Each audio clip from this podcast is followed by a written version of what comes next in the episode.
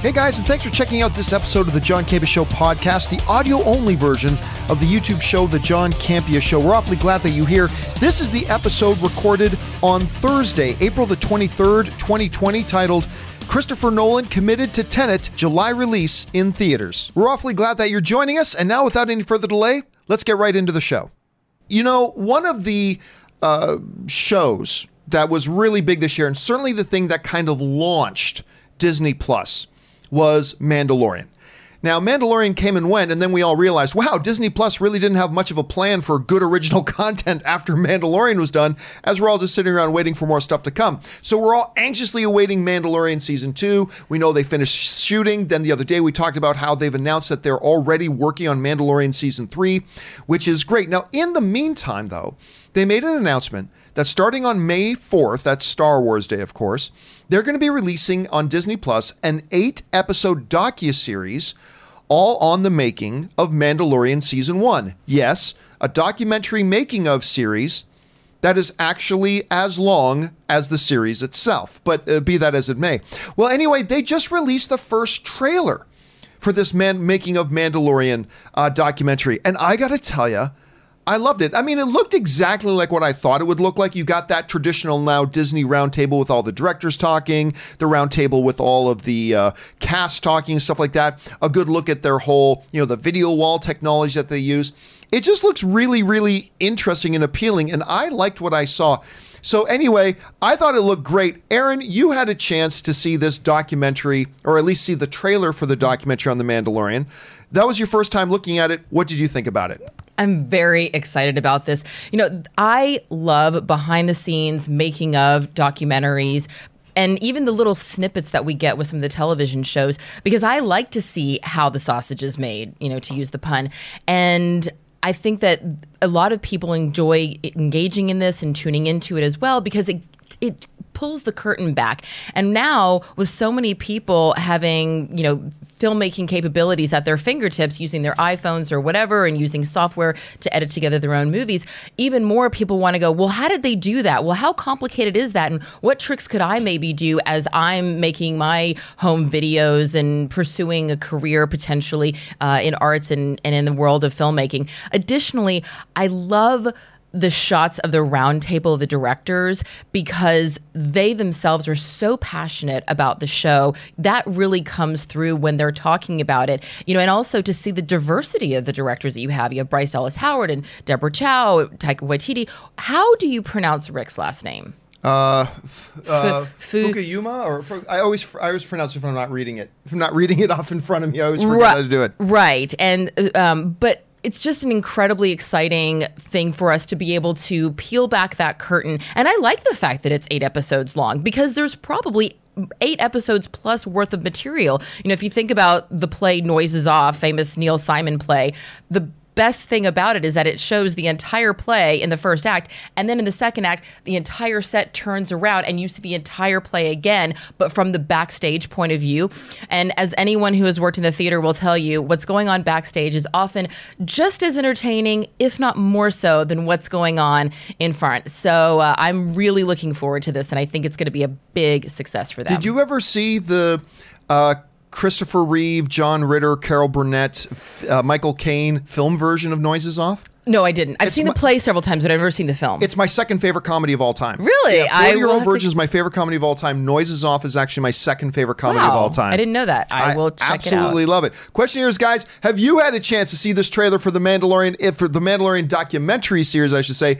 If so, what do you think? Jump on down to the comments section and let us know what you think of it. All right.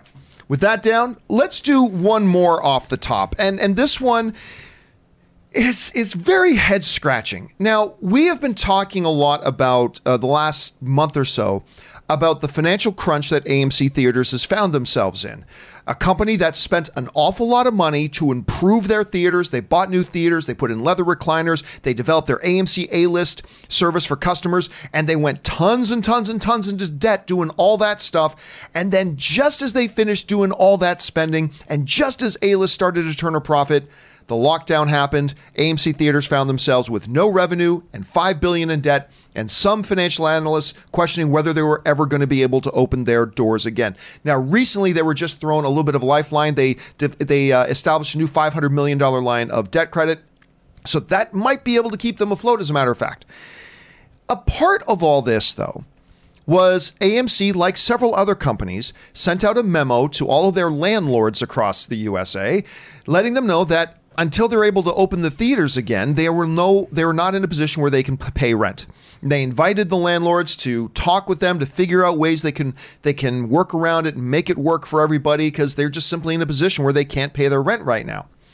Well, that apparently is not good enough for one of their landlords. A mall in Florida has decided to sue A M C Theatres for the rent. But here's where it gets interesting. They're not just suing A M C Theatres for their rent, because to some degree, I get it. The mall, they're closed. They're not getting any income either. They're hurting too. And they're owed money from somebody, so they're looking to get money out. Should they have instead talked to A M C to try to work something out? Probably, but I kind of get where the mall owners are coming from a little bit. So they've gone to A M C and said, we're suing that. But here's the catch. They're not just suing A M C Theatres for the fifty-two thousand dollars in rent that they're owed, because that's how much A M C Theatres pays in rent at this particular mall. They pay fifty-two thousand dollars a month to rent the space there. No, no, no. What the mall owners have done is that they are now suing A MC Theatres for seven point two million dollars in the midst of all this problem. Now, what that is based on is that there's a legal principle that basically says this. If I owe you uh, a certain amount of money, we have a, a contract. Let's say you're leasing, I don't know, the use of my pony. Let's say you're leasing the use of my pony. Okay, or... John. Yeah, you gotta use another one. I don't know. Just... If if you talk about somebody leasing the use of your pony, you're just oh yeah, that's just asking for trouble. You're, okay, you're getting a meme on that pretty Let, soon. Let's say you're leasing the use of my car. Let's say Great. that you're that's leasing much better. Use, yeah, much that sound better. Right. You're leasing. Giddy up. You're leasing the use of my car. Okay. Let's say you're leasing the use of my car, and I'm I'm leasing it. We have a contract for one year. And I lease that car to you for one hundred dollars a month. And I've we, the contract is for one year. There is a doctrine in law that basically says this. If you default on giving me that one hundred dollars a month, I have a right to now come to you and say, I now demand the full value of the lease. Now you don't just owe me the one hundred dollars for the month you missed. You owe me twelve hundred dollars. You got to give it to me now because you defaulted. So you got to give this to me now or I'm taking the car back, sort of thing, right? That's basically the principle at play here. This, these movie theater, or the, the mall owners who are renting out the space to A M C Theatres are essentially saying to A M C, you missed rent, so we want the full value of the full remaining lease plus some damages, and they're calling it seven point two million dollars. Let's be clear here. They are within their rights to do this. They are within their rights to do this. However, just because you can do something doesn't mean you should do something. This is ass backwards stupid of them, because let's look at it this way. You're hurting as the as the uh, mall owners. A M C Theatres is hurting as a result of, everybody's hurting as a result of this situation. So what do you want to have happen? Do you want A M C to be able to make a comeback and get back on being able to pay rent? Or do you want to screw them over now, thus screwing yourself over a little bit later? You really want to screw A M C over now and then maybe threaten putting them in a position where they're not going to be able to resume being a good tenant and paying you fifty-two thousand dollars a month in rent? So to me, on one hand, morally, they, again, going after them for the fifty-two thousand dollars they're behind on rent, I think that's questionable, but I get where they're coming from. For them to take that next step to go, we want to trigger this legal docu- uh, doctrine where we can get all the money from you right now, that to me just seems asinine from a moral point of view, but from a practical, in their own self-interest point of view, it seems backwards thinking. Aaron, you know, we're talking about uh, you know, huge you know, corporations, but they are, this one in particular is feeling the sting here. What was your reaction when you heard about this situation? Do you see things from the point of view of the mall owners, from A M C? How do you look at this? Oh, Florida. oh, Florida. Oh, Florida. Uh, no, this is, not only is this morally reprehensible, it's just bad business. You know, we all know that brick and mortar stores have been suffering for a while and have had to do a, a have had to jump through hoops to get people to get out of their homes and f- go physically shopping. You know, Neiman Marcus uh, has just filed for um, bankruptcy, which is huge. You know, Neiman Marcus was sort of the uh, the the the department store belle of the ball, and so it's not unlikely that other big stores like that, Bloomingdale's, Macy's, JCPenney, what have you, are going to follow suit. So malls, really, a lot of these places are only going to have their movie theaters there to drive traffic. I mean, you you you plan on going to the movies. Okay, well, we're going to go to the movies. Well, before we go to the movies, let's go to the restaurant that's next door to the movie theater and do that. Oh, well, you know what? While we're here, I want to go get a candle at Bed Bath and Beyond and maybe get, you know, Victoria's Secret's having a sale. It the movie theaters drive traffic to the mall for yes. the other brick and mortar stores. So to uh, not embrace and love the movie theater if you are a mall owner is just stupid. Like those are the people, those are the, that's the one you want to really take care of the most. Um, because people can always shop online for whatever they want, whether it's a new product in a store. But if there is a movie that is only out in theaters, eventually people can see it at home, but they're not going to be able to see it at home right away. So it's it's really bad business. But also, like, this is we're they're potentially very close to opening the theaters. Ron DeSantis, the mayor of I mean, the excuse me, the governor of Florida, not super unlike Brian Kemp, the governor of Georgia. And Georgia is opening tomorrow bowling alleys, hair salons, and something else. Restaurants, I Restaurants, think. Right. But very soon after that, they're going to be, the next rollout is opening movie theaters. If it goes well for Georgia, I'm not, I don't, I'm not saying it will or it won't. If it goes well for Georgia, Florida is probably not far behind them in opening up their restaurants and movie theaters and bowling alleys. So this is a very short-term problem potentially for Florida. On top of that, like the movie theaters, like I've already said, only have are the only real source of income that these malls are going to have to look forward to. But um, long-term. It just what I say is, how about this? How about this, Florida? A M C declares Chapter eleven bankruptcy, defaults on whatever, like all of their their uh, their their rent, everything like that, and decides to pull out of Florida and just open under a new name in every other state in the country. Can we do that? Yeah.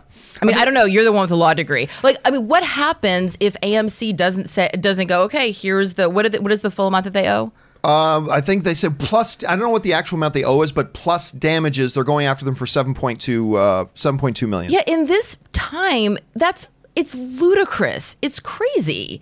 Yeah. Now, like, look, I, I understand there there is also a little, a little bit of a predicament that the mall owners are in, because in law, precedent is actually, and sometimes unfortunately, very powerful. For example, let's say that dude who's leasing my pony. Sorry, my car. Let's say that dude who was leasing my car, one hundred bucks a month, he defaults, right? And I go out. Now, let's say, Aaron, you are also leasing another one of my cars, mm-hmm. right? Different situation, but you default as well. Mm-hmm. If I want to now exercise my right to come after you for the full value now of the lease, you have a legal argument to me, man, that says, well, wait a minute. You had another situation with another person and you didn't go have them default. You didn't go after the full amount of the lease. Now, I'm not saying that's all powerful, but you got to be very careful when you're uh, in this sort of a situation about what you're doing is setting precedent. I still think there's a way to work around this. Force majeure. Yeah, Why can't I mean, A M C yeah, just call absolutely. force majeure and say, sorry, you know, act of God, this was beyond our control. And I mean, that's what Warner Brothers did. And just, you were bringing, you know how screwed this mall is going to be if A M C oh. declares bankruptcy? Yeah. They, then yes. they're totally screwed. Like, again, yeah. I, take us take the moral situation about really trying to screw it to A M C when things are hurting right now. Mm-hmm. Take that as, take that out of it. In the mall's own self-interest. They have nothing else that's going to be that's re- generating I, as much revenue. I guarantee you, nobody's buying that much, that many candles. Yeah, not right now. Not right now. So the question here is, guys, for you. What do you think about this situation? Again, it's it's easy for us to look at it for just from the point of view of the people owing money, like A M C here, and not the people who are being owed. But I mean, it is a little bit tricky, but it, to me, it seems like it is in their own best self-interest to work with A M C rather than screwing them over. I don't know. What do you guys think? Jump down to the comment section below and let us know your thoughts. All right, with that down, let's now move on to our main topics today. And how do we select our main topics here on The John Campea Show? Well, it's really rather simple. You see, you guys come up with our main topics by going anytime twenty-four seven over to w w w dot the john campea show dot com slash contact. Once you guys get there, you're going to see a form. Fill it out with your topic or question. It's totally free. Hit submit, and then maybe, just maybe, you might see your submission featured as a main topic here on The John Campea Show. With that down, let's move on to main topic number one. And our first main topic today gets submitted to us by James Ward, who writes, "Hey, John and Aaron, have you heard the news from Deadline that a Whitney Houston biopic is in the works with Bohemian Rhapsody writer Anthony McCarten set to write and produce the film? I'm excited due to the fact that he's also written The Two Popes, which I loved, uh, Dark Darkest Hour, which I loved, and The Theory of Everything, which I loved. What are your thoughts?" All right, thanks a lot for sending that in, man. And yeah, it turns out they're finally moving ahead, it looks like, with a documentary, a biopic, on the life of Whitney Houston. This comes to us from The Hollywood Reporter, who writes, uh, Anthony McCarten, the writer of the, uh, the writer behind the Queen biopic Bohemian Rhapsody, will pen the screenplay while Stellan Magee, Stella Magee, who is behind the uh, Issa Rae romance, the, the photograph, will direct. Pat Houston will produce the movie on behalf of the Houston estate, along with Davis. Primary Wave's music, uh, music's Larry Mestel, Dennis O'Sullivan, and McCarten. With the background of the estate, I Want to Dance with Somebody, which is the name of the documentary, I Want to Dance with, or the name of the biopic, I Want to Dance with Somebody, will be able to utilize Houston's music catalog. The movie does not yet have distribution. That's a big main key thing there, that the movie is going to be able to use Whitney Houston's uh, catalog of music, because we have seen some documentary projects, at least some that they've tried to get going, that have not had the right to use the music catalog, and it ends up feeling a little bit weird and odd. Two different thoughts I have on this. The first th- thought I have on this is, well, of course you do one on Whitney Houston. If you're going to do one on musicians and stuff like that, which I'm not usually not a big fan of biopics on musicians, but if you're going to do one, Whitney Houston is definitely one. She was the biggest star in the world for a long period of time with a very tragic uh, ending. And, and so that is just something that lends itself to storytelling, both as a cautionary tale and as something of great interest to a lot of people. So yeah, you make a doc, you make a, a biopic out of this. The one thing that always concerns me a little bit, whenever a biopic is being done and the estate of that person are among the producers of the film, it always leaves me a little bit of, are they going to be very kind in this? Like, are they, are they are they not going to show us maybe the struggles, the more interesting parts of the story, which makes Whitney Houston to me all the more human and more relatable? But sometimes I worry about that a little bit. But I got to say, if you're going to do a biopic on a musician, a Whitney Houston one seems to me a no-brainer. When I was in grade school, she was like the biggest star in the world, and she's still one of the greatest singers I've ever heard. So this kind of makes sense. Aaron, you hear about them doing a biopic on Whitney Houston. Is this a good mm. choice to do, and is this a good time to do it? What do you think? It's an amazing, amazing choice. Not only is she, as you said, one of, if not the greatest singer of all time, and just a phenomenal performer. You're right. Her life had such incredibly tragic twists and turns. And I had the exact same concern as you did when I saw that uh, her sister-in-law, Pat Houston, was going to be... Um, was going or that the estate was going to be part of it. But Pat Houston, when I did a little bit more digging, she actually was involved in a documentary about Whitney Houston. And one of the things that was revealed in the documentary that she really struggled with, but that she ultimately went along with, was um, the allegation from her own husband, Gary Houston, which is Whitney's brother, that Gary and Whitney were sexually molested by their aunt, Dee Dee Warwick, which is Dionne Warwick's sister, who is who has passed away. And she said that was, and, and that that was um, sort of what ultimately led to Gary and Whitney and they're um, having drug problems and the issues that they have faced. And she said that was a really dark thing. And she had to go to Dionne Warwick and um, Cissy Houston, um, uh, Whitney's mom, and say, this is what, you know, they're saying. And so the fact that she was willing to go to that dark place and reveal something so horrible about their her own family and what that potentially might unravel leads me to believe that she really is interested in going to those places. And also, if we look at the success of Bohemian Rhapsody, Rhapsody and Rocketman, part of what made those films successful and relatable was the fact that you saw all of the all of the darkness, as well as, you know, they showed what was on top that the audience got to see, that we as fans got to fall in love with, but then everything that was also going on. It'll be interesting to see if they explore Whitney's relationship with Robin Crawford. That will be very interesting. Are you, uh, Robin Crawford, who um, had who wrote a book about her sexual and romantic relationship right. with Whitney Houston, and um, and so it'll be really interesting if that is explored. Um, I don't know. I, I just I think that she has such a fascinating life story, and uh, and and even Pat has said that part of Whitney's story is a cautionary tale. Yeah. So I think that she's really willing to to show everything, and and it'll just make us fall in love with Whitney all the more. Did you ever? Did you watch? I, I remember we actually stopped and watched the memorial service for Whitney Houston. Did you see or ever see the Kevin Costner um, speech at her memorial service? No. It was beautiful. Oh, I bet. If you if you guys at home, if you if you haven't seen it, if you get a chance, I'm not sure where you would find it, but Kevin Costner uh, giving, I, I don't know if it was the official eulogy, or but he was one of the main speakers at her memorial service. It was a beautiful and touching speech. And if you get a chance to look it up, do go look it up. Question for you guys is, what do you think about a biopic on Whitney Houston? Do you like the idea? Would you be interested in it? Jump on down to the comments section below and let us know your thoughts. All right. With that down, let's move on to main topic number two. And our second main topic today gets submitted to us by Greg T. And Greg T writes, I read the story that H B O has ordered another season of Westworld.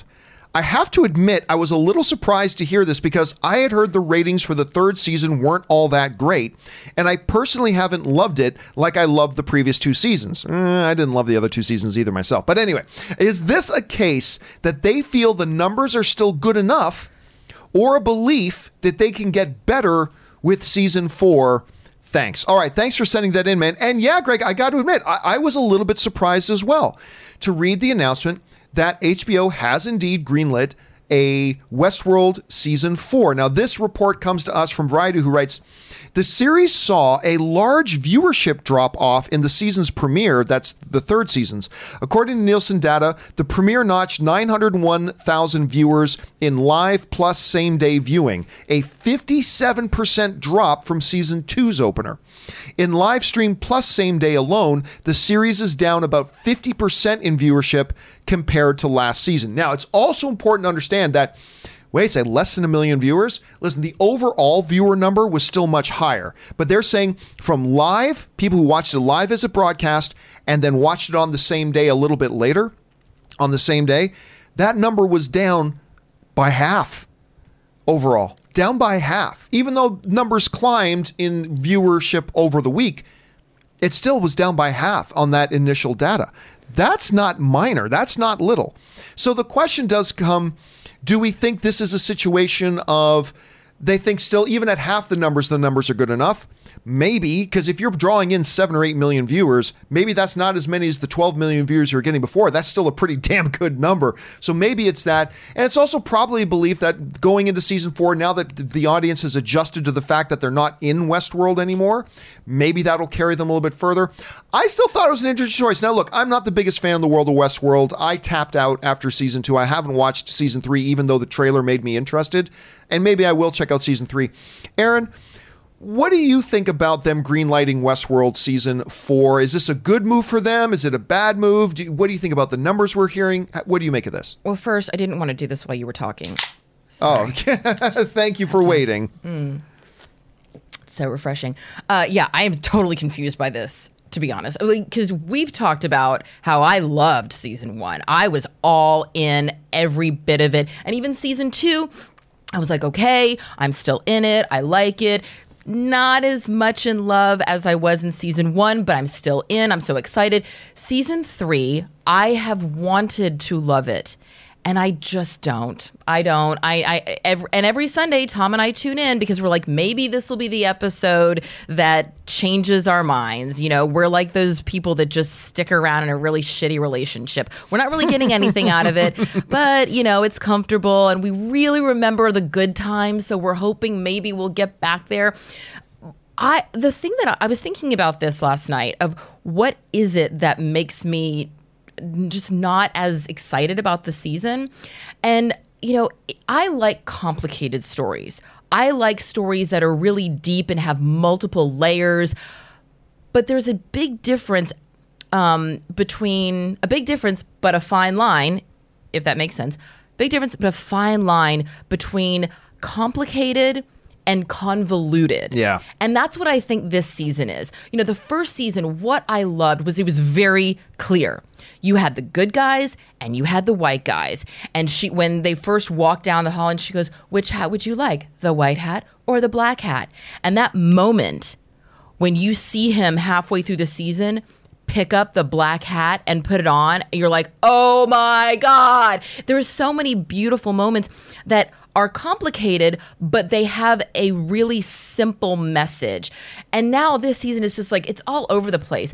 Also in the first season, and even in the second season as well, when they were in Westworld, the action was like horses galloping across the land. And, you know, it was a different kind of action. Now, because they're in this futuristic world that we quite frankly see a lot of in a lot of other projects, you know, oh my God, it's future Los Angeles. Never seen that done before.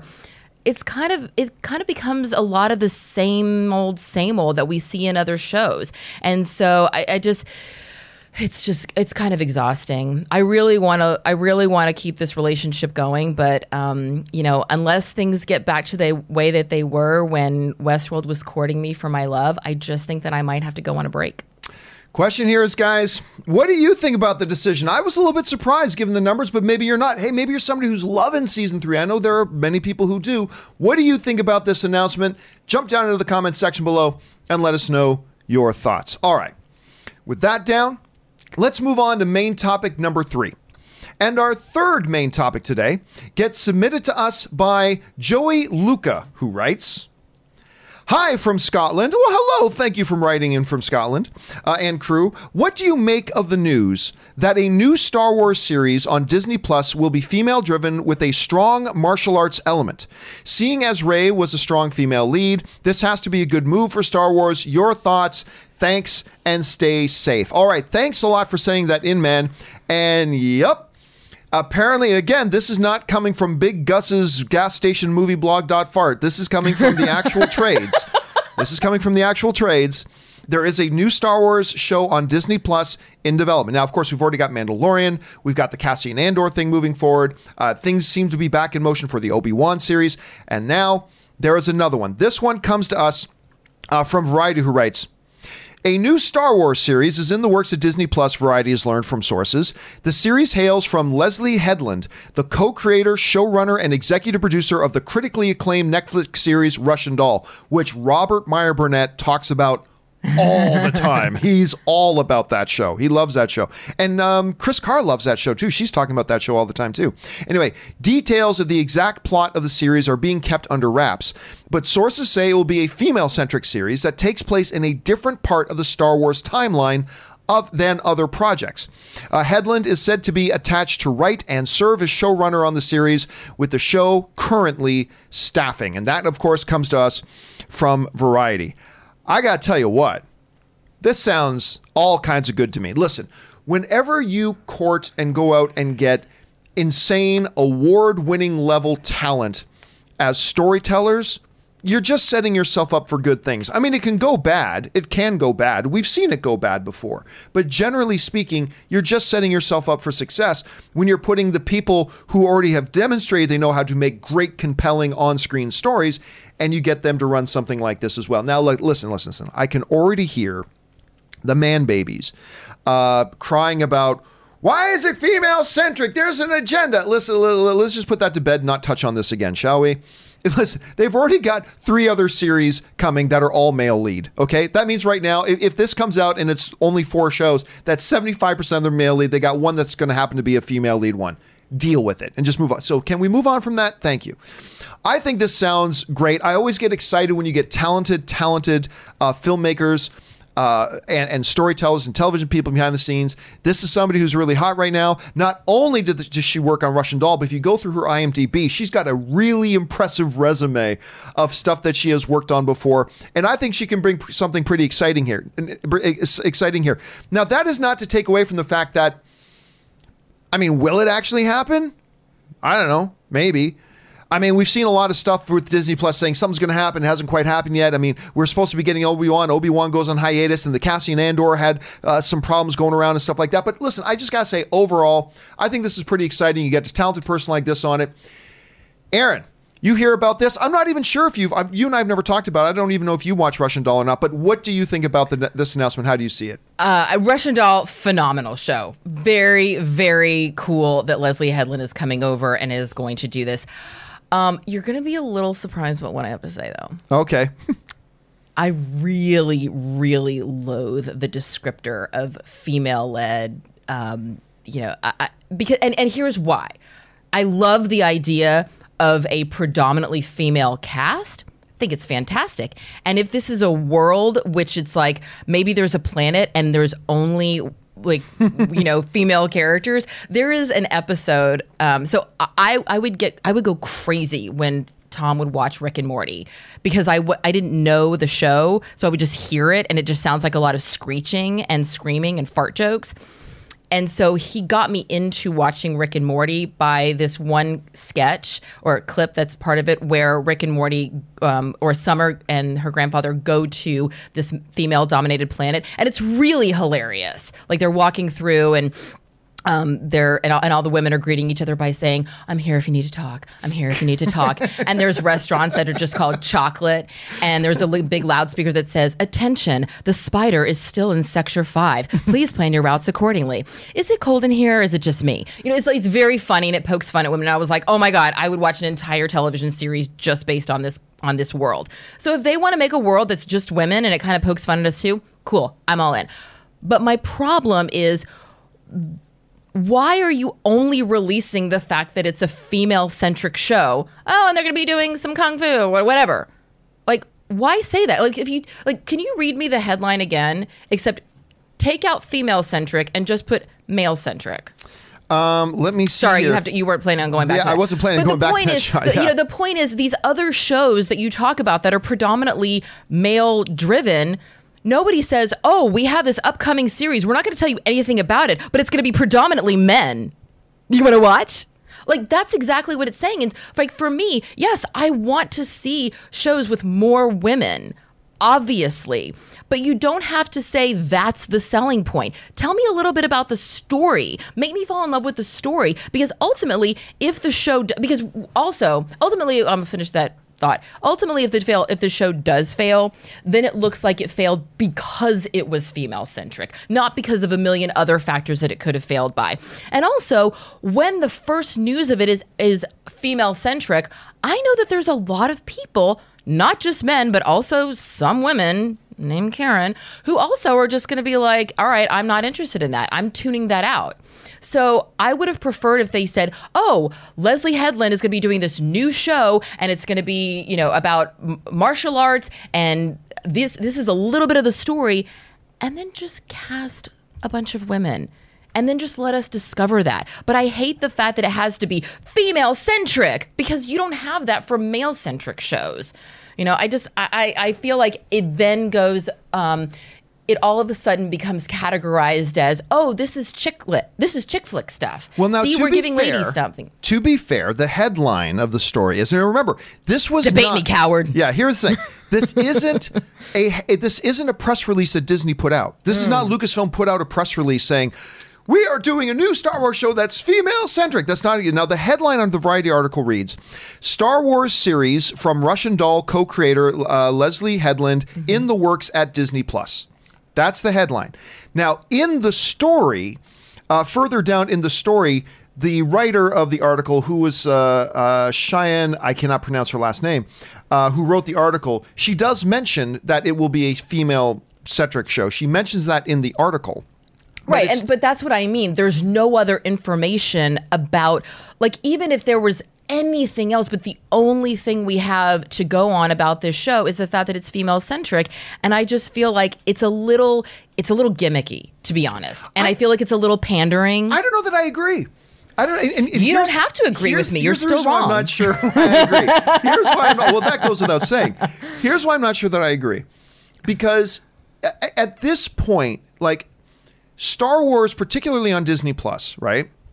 For them to, they've got three series coming out, all the male-centric leads. I think there's something to be noted by saying, oh, by the way, this will be the first one that's that's not male-led. This is this one's going to be female-centric. This one's going to, because, now, if this was the first Disney+ show, don't say it. If it was the second Disney+ show, maybe don't say it. If it's the third Disney+ show, you might want to say it. If it's the fourth Disney Plus show and it's the first one they're going to have with a female lead, it's, I think it's at least worth a mention in the article. Again, I want everybody to remember, this is not Lucasfilm that came out and put out a press release saying, we're doing a female-centric Star Wars show, everybody. That, that's not what happened here. It was Variety broke a story about information they found out. They just said in the headline, a new show is coming. And it's later in the article, kind of buried down in the article, that they're saying it's going to be a female-centric yes, led show. Yes, but you just proved my point, because when you said it, you said, oh, and by the way, it's a female-centric show. If And yes, I agree with you. The headline didn't say it. It is in the body of the article. But in the article, it says, we know nothing about this project except the fact that it's female-centric. Well, that's so all they know. Then that's what they tell us. Right, but that's what I'm saying. That information is clearly coming from Lucasfilm. We can't tell you anything, but there's going to be a lot of ladies. That's what I'm saying, is like, if you're going to tell Variety anything, say a plot point, say something something besides the fact that, hey, for all the ladies out there that want to watch themselves on the Star Wars, uh, like that's that's why it feels gimmicky to me. But, see, that's, the only- but the fact that this is the first one, out of out of all the other shows they developed, this is the first one doing it, I think it's worth noting. It Isn't is it worth noting, it? But it doesn't have to be the entire meal. Like, wow. give me, tell, uh, you know me, I am all about story. When I heard about, people were like, oh, you're going to watch nineteen seventeen? And I was like, oh yeah, a bunch of white soldiers fighting in a war that we've already heard about a million times. I can't wait. But then I saw it and I was like, I was wrong. This movie is the balls. Wait, the balls is the worst. That, yeah. Just forget I said that. Um, this movie is great. I love nineteen seventeen. Like, barely a woman in sight in the entire movie. It's not about that. For me, I'm all about the story. And so I want to know that Leslie Headland is coming in and there's this amazing new story. And I want to be like, oh my God, that sounds so exciting. I want for all the man babies out there to be like, oh my God, this is so exciting.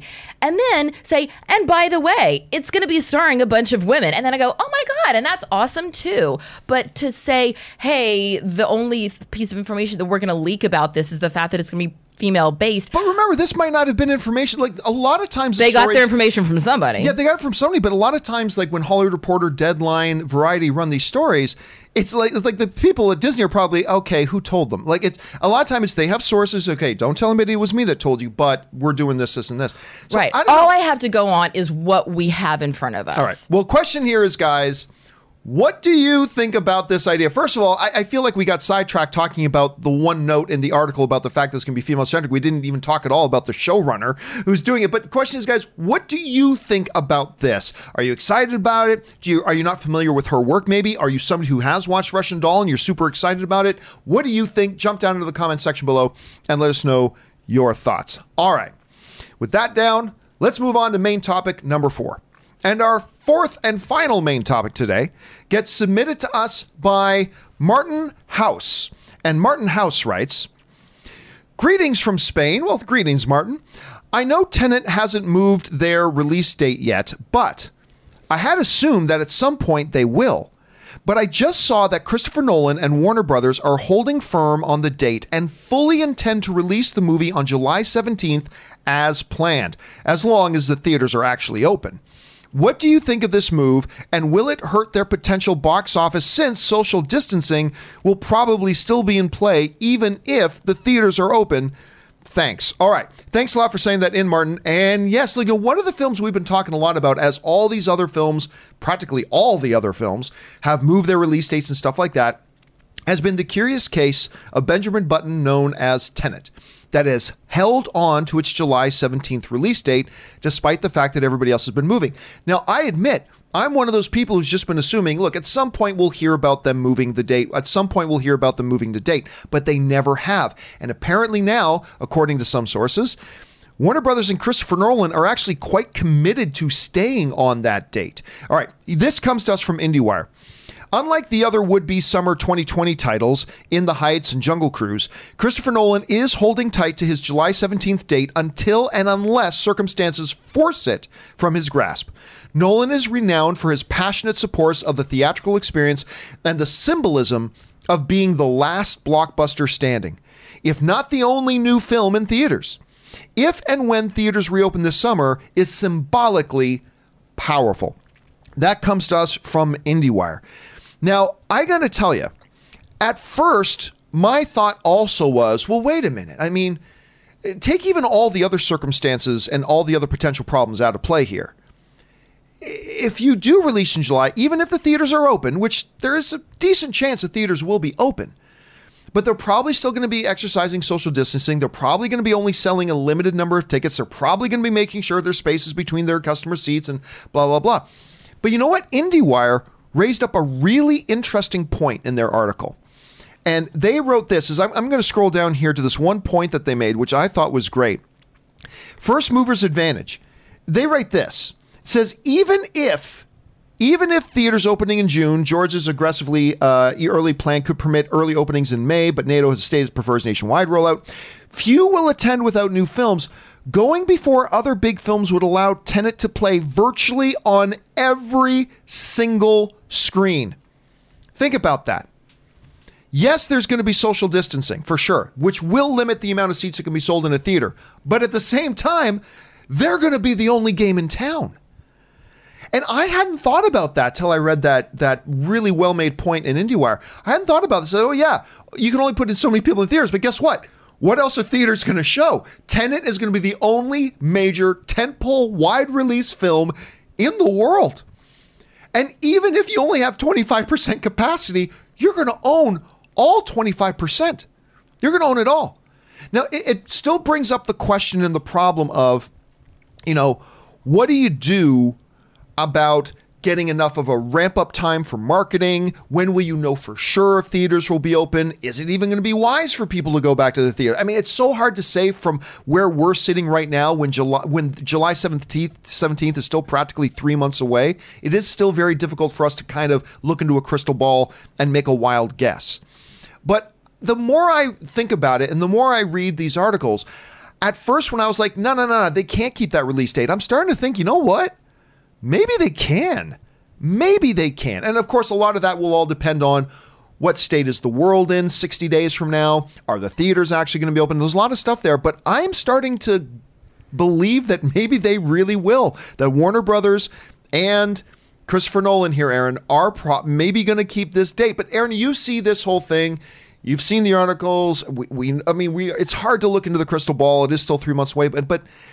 What do you think about this? Can Christopher Nolan, Warner Brothers hold on to this release date? What do you think? You know, I, they're clearly taking a big gamble, but as we've seen sometimes, big risk, big payoff.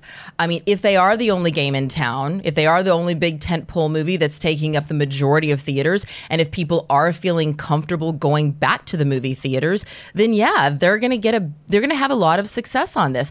I would bet my left pinky finger that they have a date sort of softly in place for the following summer, um, just in case, because they, as they said, they may still have to move. If this is still going on and movie theaters are not open at that point nationwide, um, then yeah, they're gonna they're they're just not gonna be able to physically open at all. However, as we've already talked about, you know, we have Georgia that's planning on opening movie theaters in two weeks. If that turns into be a success, a lot of other states might follow suit. So um, this could be very successful for them. Obviously, it could be a big uh, a, a big failure as well.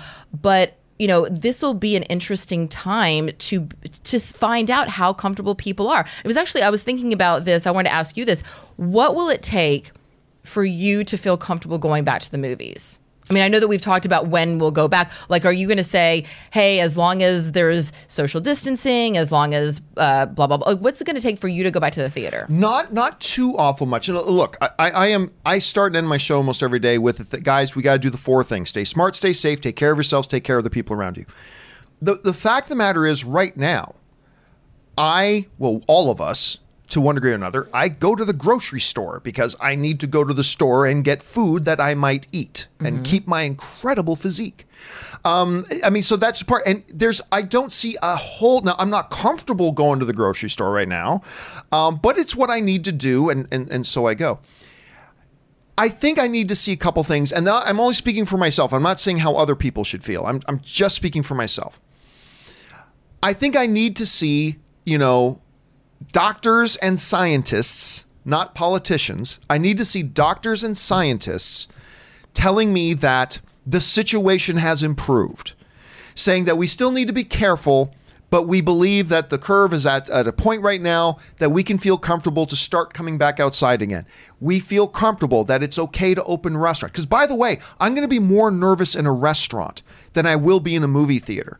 I'll be more nervous going into a restaurant with low ceilings, you know, that just as much tight space, sitting in a chair, eating off of a fork where did they wash this fork properly? Like all that. And, and I'm, I'm not disparaging the restaurant industry. I love all of you restaurants, but I'm going to be more concerned going into a, a restaurant than I am going to be into a movie theater. So if the scientists and doctors tell us, say, come early June, mid-June, that, hey, we're almost at the point where we can start easing up our restrictions, we can start venturing out again, we should still be careful, all that kind of stuff, I'll feel comfortable with it. I'll probably go with a mask on my face still. Mm-hmm. Hell, I may even go wearing the rubber gloves. I mean, I, I don't know. Um, but I think I just need to hear the medical community tell me that, hey, we're not out of the woods completely, but we're at a point that it's okay to start getting back to normal life a little bit. If I hear that, I'll feel good. What about you? What, what's it going to take for you to feel that? Because I know you're very, very cautious in the lockdown, as you should be. And yeah. you, Anne loves the mask you made her, by the way. But, I mean, what's it going to take for you to feel good? Like, yeah, I feel...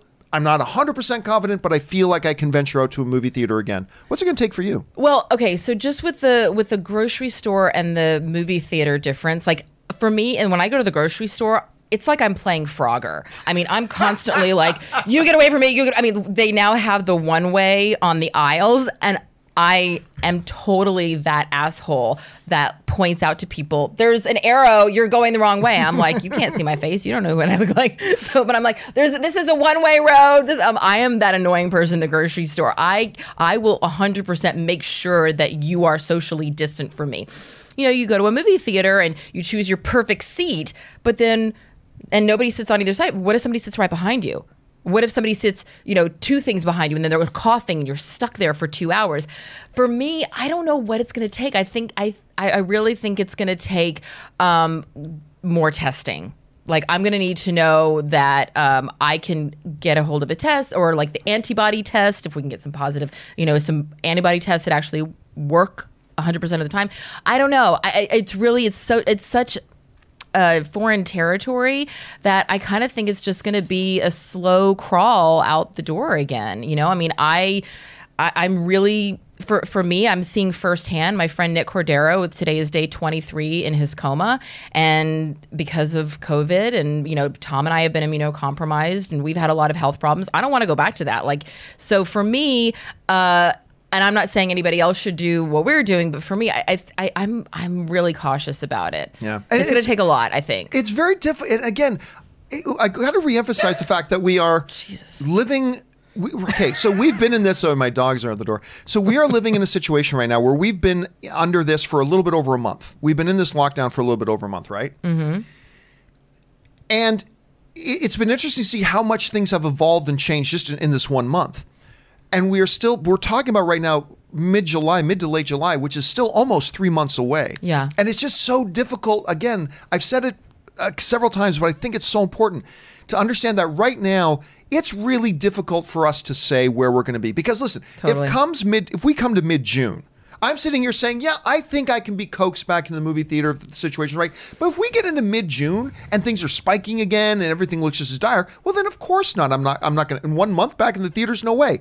But if we get to mid-June mm-hmm. and, and our doctors are telling us, you know what, it's we're we're getting there, it's improving, and they've opened up, some states have opened up hair salons and restaurants again, and and we're seeing that because we did the right things the past six weeks, that we're not seeing new spikes and all that kind of stuff, maybe I feel better. But I'm going to need to get to mid-June to really develop my thoughts on this. You but know, the I'm sorry to interrupt you. No, the, go on, please. The, the Will Smith movie that I was supposed to do. Yes. Um, I saw that that was supposed to open uh, November twenty-fifth of this year. It's now been pushed to November twenty-first of twenty twenty-one. It's being pushed an entire year. And a lot of these movies are being pushed that far out. So um, uh, I, I would not be surprised, like I said, if they do have that date. But one thing about restaurants, and this is just a given, I learned this when I was going through chemo, the menu. Always, always, because the menus never, the silverware, you know, it at least gets run through the dishwasher. The menus never get cleaned. They're so gross. That's why I love restaurants like Islands, where the the, the menus are paper and they throw oh. them out as, mm-hmm. as soon as you leave, and then they bring a new menu to the table every time. Love it. Thank you, Islands. All right. So this is an interesting question. So we got Christopher Nolan, the big champion of the movie theater experience, and Warner Brothers kind of sticking with him, saying, we're sticking with it July seventeenth. Christopher Nolan says the movie's going to be done and ready to play in theaters on July seventeenth. But will it happen? I decided to make that the topic of today's question of the day. And I put it to you guys. And the question of the day is that simple. Warner Brothers and Christopher Nolan are committed to keeping their July seventeenth date for Tenet as long as the theaters are open. Considering that's almost three months away, is that reasonable or questionable? And right now, I put this up just before the show started. Uh, one thousand three hundred fifty-five of you guys have responded to it.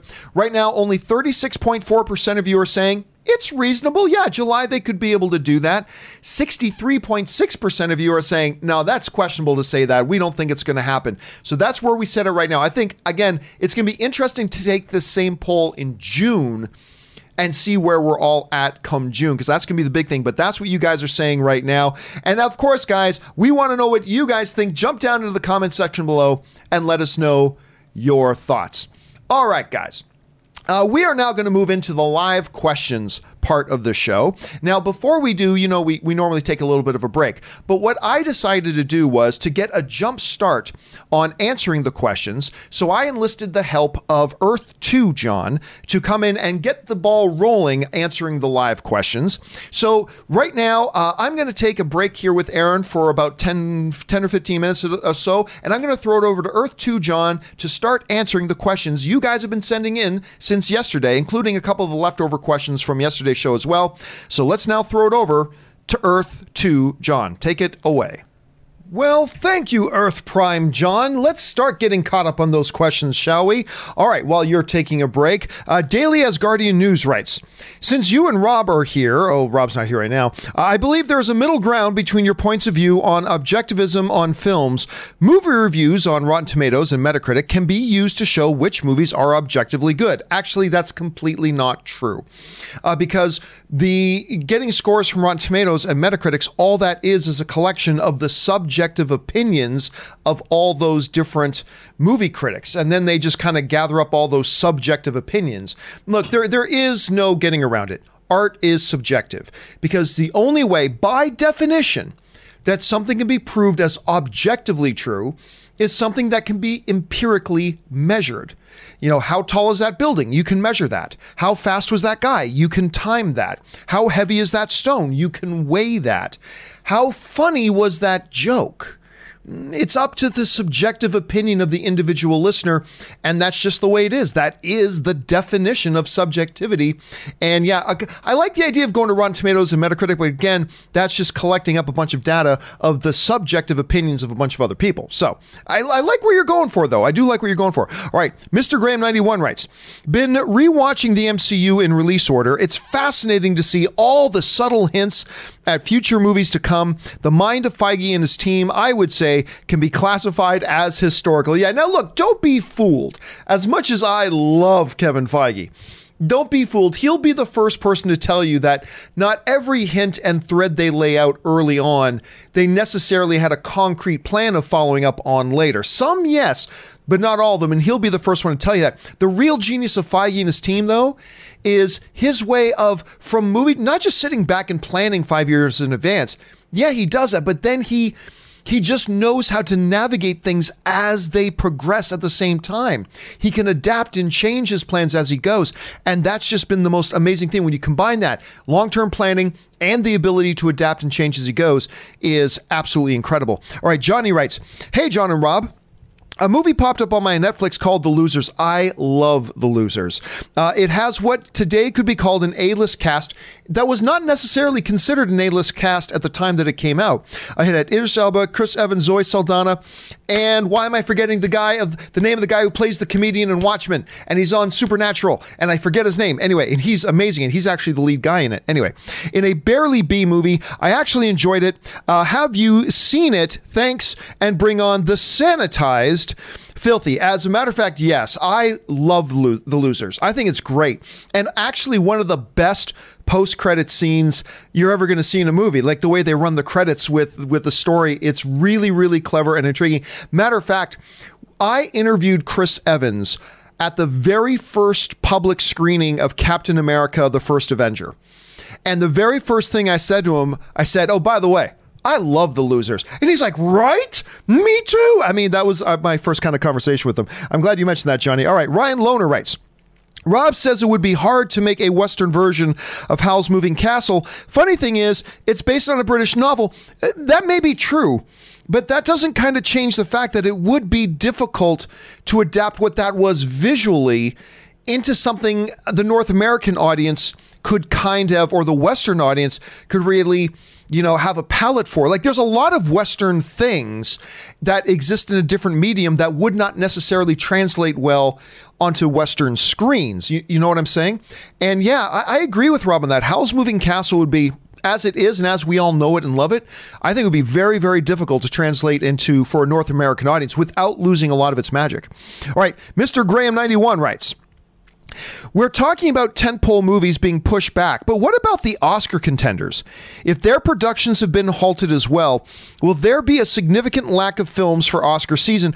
I, the, the thing about that is a lot of times these Oscar contending movies, look, what is true is that you'll often get these movies that are being worked on right up until the last minute that they release. True.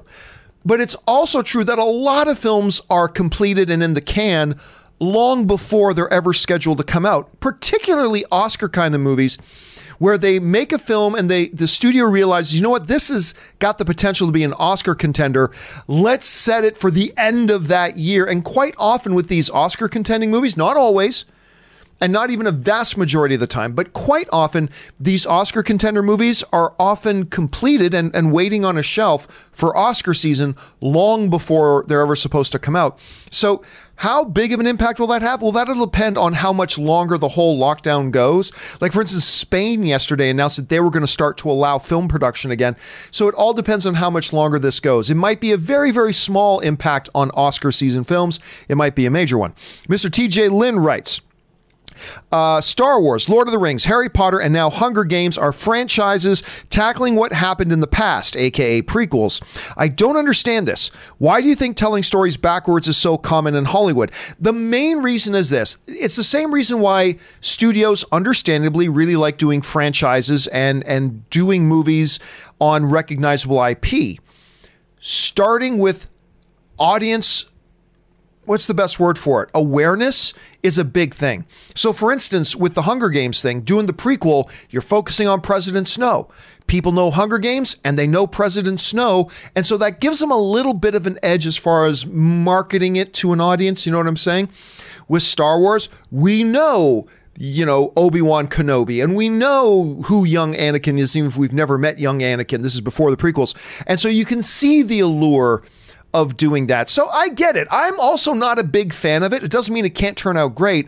I'm also not a fan of it, but I do understand why the studios feel that appeal, because you're already starting with audience awareness to a lot of degrees, and that's often a big hurdle to overcome. All right.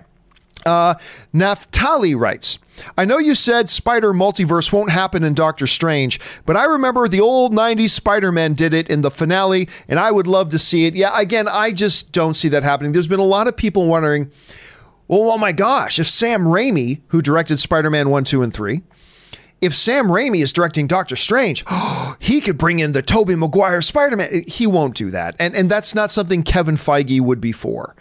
You know, Kevin Feige... You know, amidst all the stuff that he does, he's also likes to keep very clear boundaries and distinctions. Look at the way that he's treated Agents of S H I E L D and the Netflix Marvel shows. He's kept them very, very separate. It's like, hey, Agents of S H I E L D is there. That's great. And they can reference us all they want, but we're not going to reference that. The movies are not going to reference Agents of S H I E L D. Hey, the Netflix shows are there. They're great. And they can reference stuff in the movies if they want, but the movies are not going to reference what happens there. Kevin Feige has been very clear about keeping very strong, clear boundaries, so I really, really doubt it. Now, I'm not going to lie, it would be there would be a geekdom to seeing that kind of happen, but I really don't think Kevin Feige is going to allow them to go in that direction. All right, Lord Vanderkill writes, I honestly don't think this version of Spider-Man fits the, the Venomverse. They need their own Spider-Man to appear later on, maybe. I don't know that I agree with that, Lord Vanderkill. I really don't know that I agree with that. I mean, one of the great things about Spider-Man is that his character is so uniquely him. I mean, even in the comic books, Peter Parker is very uniquely Peter Parker. It's not a matter of fitting Peter Parker in with whatever villains there are. It's taking Peter Parker, confronting him with a villain, and letting its own chemistry kind of develop. And so I gotta say, while I do not think, like Robert thinks we're gonna see Spider-Man maybe make a cameo appearance in the new Venom and Venom two, I don't agree with them. I mean, it might. I'm not saying it's impossible. I, I don't think it will, though. I, I just don't think they will. But that's not to say I don't think there couldn't be a good mixture there, because I think it very well could, could be. So we'll just have to wait and see. All right. Joseph, Joseph's Book Reviews writes, Trolls is marketing itself as a four twenty stoner flick. I, I guess in a way it kind of was with the whole metal thing. I guess kind of in a way it was. And I've seen, I know the commercial you're talking about, and they sort of are in a way, which kind of made me raise my eyebrow too. Uh, Charles N C writes, do you think after this is over, we'll see films with people stuck at home? I would love to see a movie with Elijah Wood, Daniel Radcliffe, and Tobey Maguire. Listen, I wouldn't be surprised at all. As a matter of fact, there are already some indies being made in the context of quarantine. There's already some movies being made like in that context as it is, which I think is really rather fascinating and an interesting approach to doing something like that. So I wouldn't doubt at all if there aren't already Hollywood scripts being written uh, to do something like that. So I think you're absolutely onto something there, Charles. I really do. All right, Scott D writes, Venom's universe with Holland Spider-Man has a solution that doesn't affect the M C U. Parallel universes. Sony put the idea in Far From Home for a reason. Yeah, I'm not sure. Now, remember, I don't know that Sony put that in Far From Home, because remember, Sony's a distributor. Marvel was the production company making the movie. Now, they worked with Sony. Sony assisted in that. So which parts of Far From Home were Marvel and which parts were Sony's influence, we don't really know for sure. I... I mean, that is a way to do it. And we've talked about that on this show before.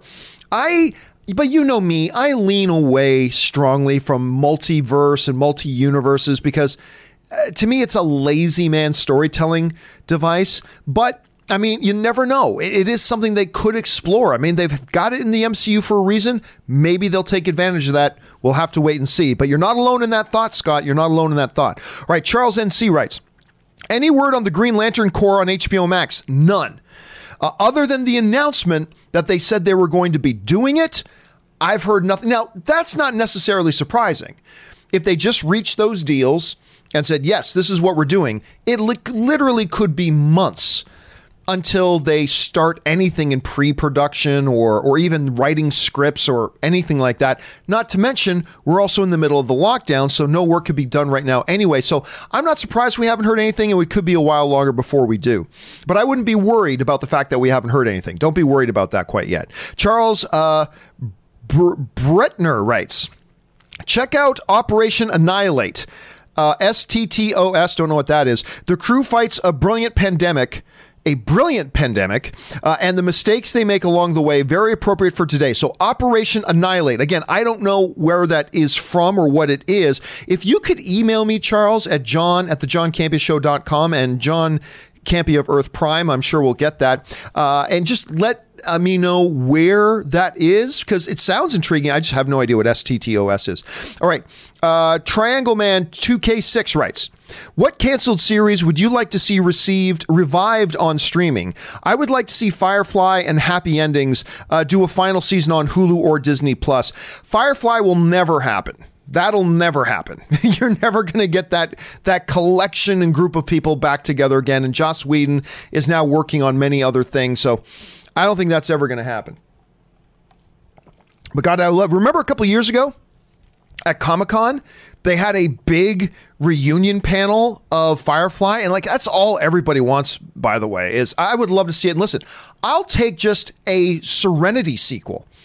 I thought Serenity was absolutely fantastic. I'll take hell. Like I said, I'll just take a Serenity sequel. Thank you very much. Sign me up for that. All right. Mike Schwenk writes, can we raise money towards a goal for a charity of your choice uh, that after the year of growing your hair out, you cut it like Brad Pitt in Fury? Yeah, I was saying that now that I have cut my hair, because I just couldn't take it anymore. But now my hair is all one length. See, my hair before wasn't all one length. And so again, but now my hair is all the same length. And I'm actually seriously considering like going a year growing it out. See if I can get my old band hair back. I don't know why, but my wife was interested in seeing it, so I might. So you, you never know, Mike. Let's see what happens. First of all, let's just see if I can actually go more than three months without cutting my hair, because I get real frustrated with my hair real fast. It's like, zzz, buzz it off right away. All right. Naftali writes, hashtag release the breakdance cut. Hey, send me a million, look, not even a million dollars, a three hundred thousand dollars cashed super chat, and we will talk about releasing the breakdance cut. Then and only then will we talk about that. All right, Mike Schwenk also writes, speaking of Fury, which was great, uh, it is my favorite war movie over the last decade, and I don't think enough people have seen it, so I highly recommend. The acting ensemble is top-notch and made me realize how ta- talented Shia really is. Listen, you got Shia LaBeouf, and listen, I was trying to tell people for a long time, listen, there's a reason Spielberg thinks this kid's a prodigy. But it was in Fury when he's acting alongside a Brad Pitt, a John Bernthal, that caliber guy, and he was the best part of the movie. And that movie's really good, and, and Pitt's great in it, and Bernthal's great, but Shia LaBeouf, I think that was the movie that a lot of people went, oh, he's not just the annoying kid from Transformers, and he's not just Indiana Jones' failed son in a failed Indiana Jones movie. I think that's the movie that a lot of people woke up on him, and I'm glad that they did. All right, James uh, Bethea writes, have you seen Road to Paloma, directed by Jason Momoa? I have not, wait, unless it's, wait a second. I might have, one second. Uh, Road to Paloma. I was about to say no, I haven't. But if it's this movie that I am thinking of, oh, it is not the movie I was thinking of. No, I have not seen this. This clearly did not play in theaters. Uh, so it's obviously got, it's got his wife in it, Lisa Bonet. Uh, it's got himself in it. Lance Henriksen's in it, so that's always cool. But clearly this was not something that played in theaters. I wasn't even familiar with this film, James, to be honest with you. All right, just a couple more, and then we'll throw it back to John from Earth Prime and you guys and your live questions. Uh, Mike Schwenke writes, Uh, lastly on Fury, directed by David Ayer, which is the reason I got so excited that he was directing Suicide Squad. Fanboys have been tough on him since Suicide Squad, which I get. The movie falls apart, but I think he's fantastic between End of Watch, which is incredible, Fury, and Bright, decent. I wasn't a big fan of Bright, to be honest with you. Curious on your thoughts on David Ayer. I like him very much. And listen, I'm in the minority. I had fun with Suicide Squad. I had fun with his Suicide Squad. I, I thought it was a good time. It was a hot mess of a movie, but there was a lot of the stories that have gone around about the drama behind the scenes of it. But overall, I liked it. I had fun with it. it it's a hot mess, but I liked it. And I think he's a tremendous director. But listen, you can think somebody's a tremendous director and not necessarily like everything that they do. And I don't, I certainly don't like everything that Ayer has done, but I think he's a tremendously talented dude. I will take one more here just because I like the, the question. Uh, movie suggestions, No Holds Barred. Is that the Hulk Hogan one? Hold on a second. No Holds Barred. Oh yeah, that's the Hulk Hogan one with the dude who in uh, wrestling was known as Zeus. What was his actual name? Tommy Tiny Lister, who was also in The Dark Knight.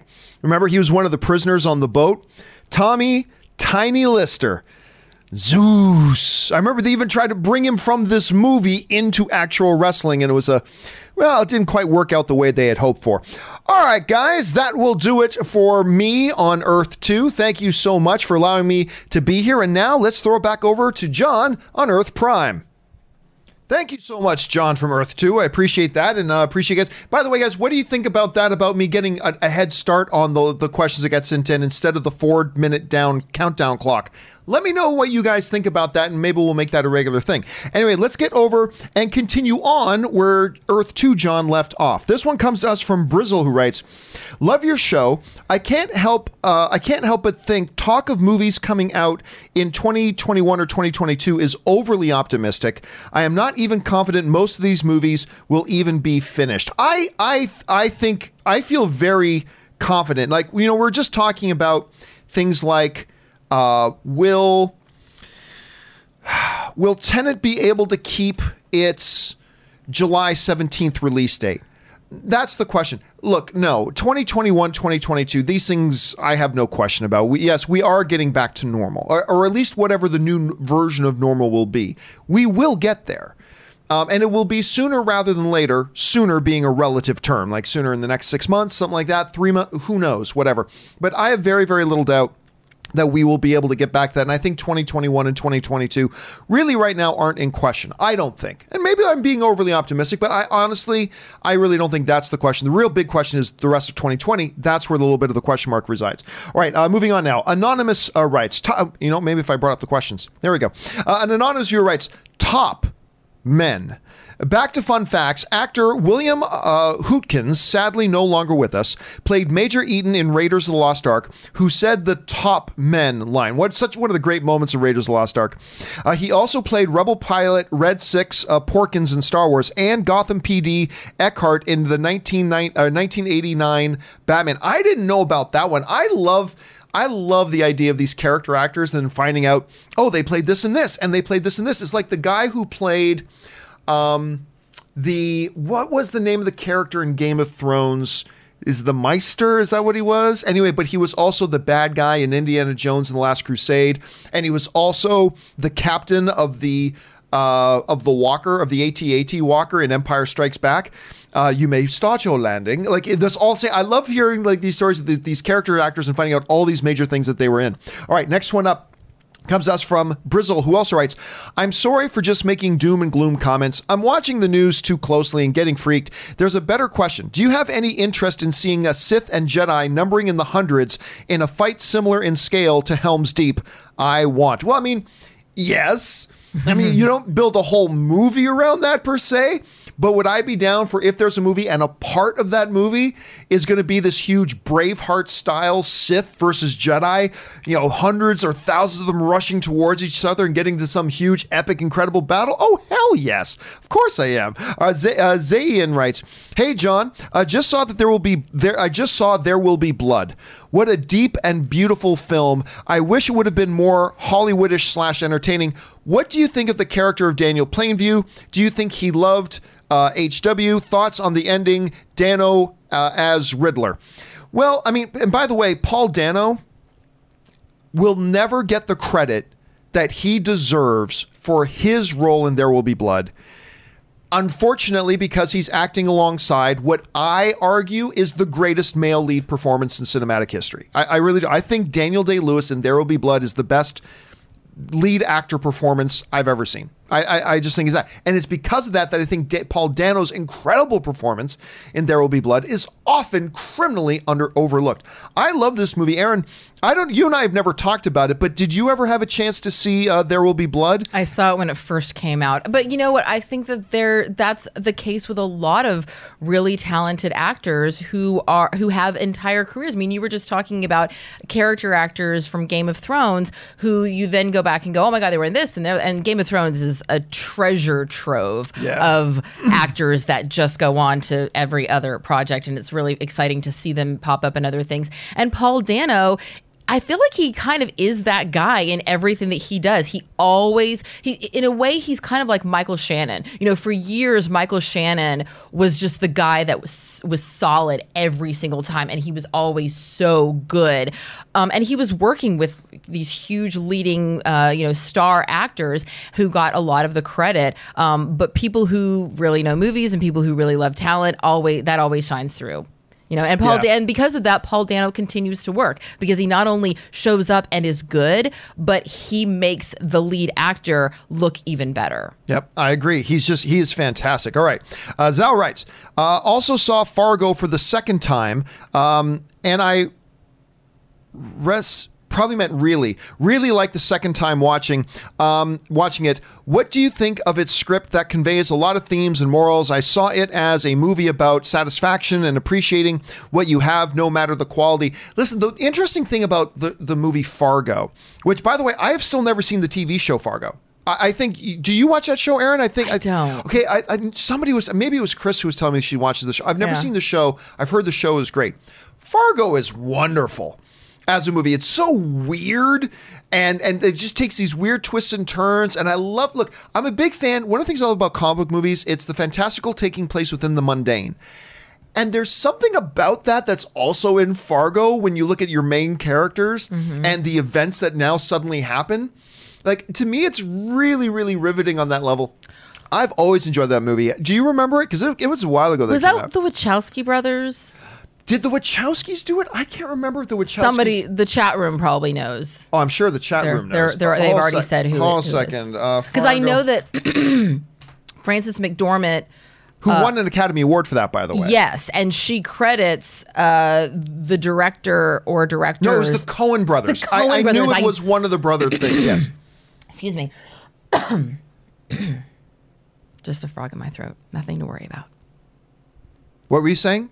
You were you were in the middle of a thought and then you coughed. No. Oh, okay. Oh no, no, I was just saying that she, uh, the Coen Brothers directed it, and she credits them for starting her career. Right, and and of course, and that was the, her With first Fargo. Academy Award because yes. she's she's won others, as a matter of fact. Mm-hmm. All right, uh, next one up. Willow writes. Since you mentioned the movie the other day, I love the assassination of Jesse James by the coward Robert Ford. Just for the title, spoiler alert, Jesse James gets killed by Robert Ford. It's all about the execution, no pun intended. I'll tell you what, oh. I, I do hate the title. I hate the title.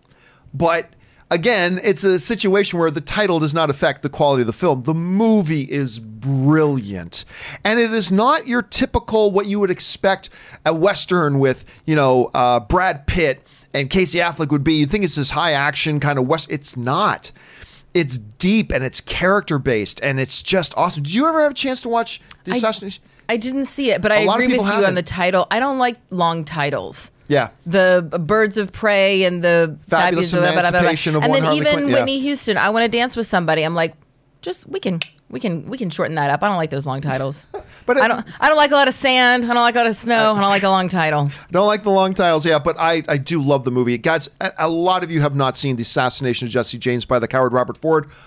Watch it. It's great. Thanks for bringing that up, Willow. An anonymous viewer writes, one of my favorite director-actor collaborations is... Uh, Uh, Guinness and Lean, from Lawrence of Arabia, Bridge on the River Kwai, Doctor Zavar- uh, Zhivago, Zhivago. Passes, Zhivago, thank you, uh, Passage to India, and two uh, Charles Dickens movies. To me, they're top five when it comes to collaborators. Where do you rank them? I don't walk. I don't walk around with my thoughts. I mean, obviously, you think of the collaborations. You think of uh, Tim Burton and Johnny Depp. You think of Martin Scorsese, Martin Scorsese and Robert De Niro. Robert. Then you think of Martin Scorsese and Leonardo DiCaprio. Uh, then you think of, I mean.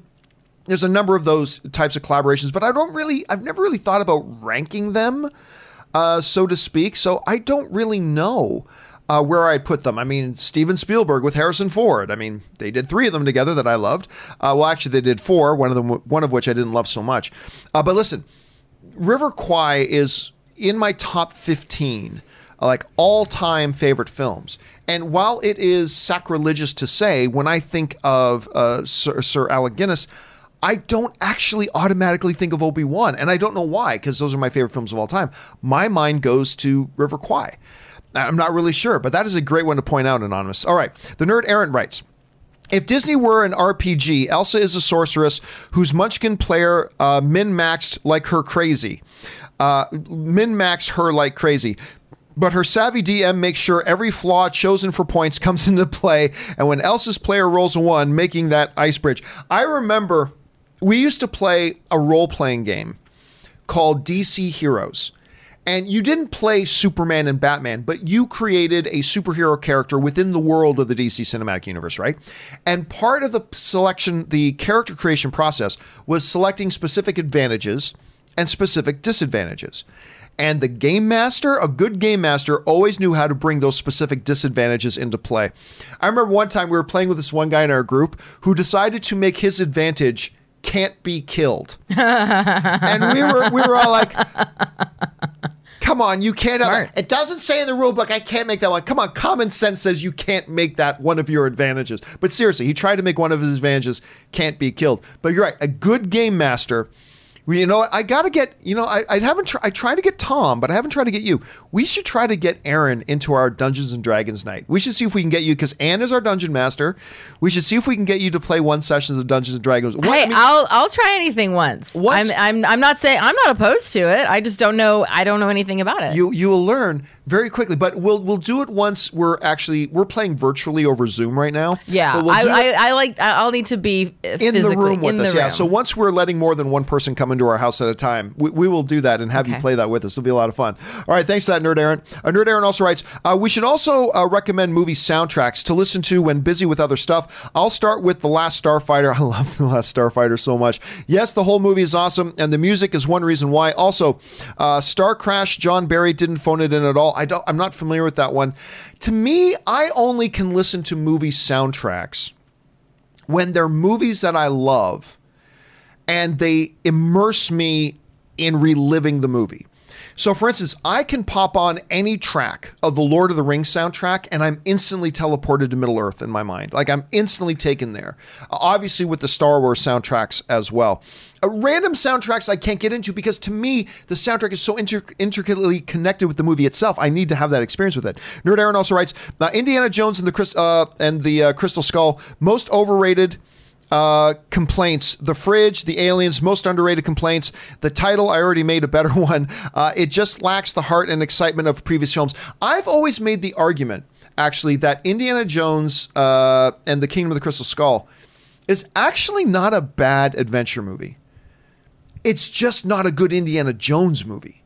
Like, I I've made this argument before. If you call that movie uh, Dash McCollum and the Adventures in the Jungle. If you, that was the name of it, and it was some uh, adventure named Dash McCollum, whatever. It's a perfectly fine adventure movie, but it just, it didn't feel like an Indiana Jones movie to me. But anyway, that's just me. Jared's Reviews writes, what's a movie you've seen uh, that felt like, what's a movie you've seen that felt like that the...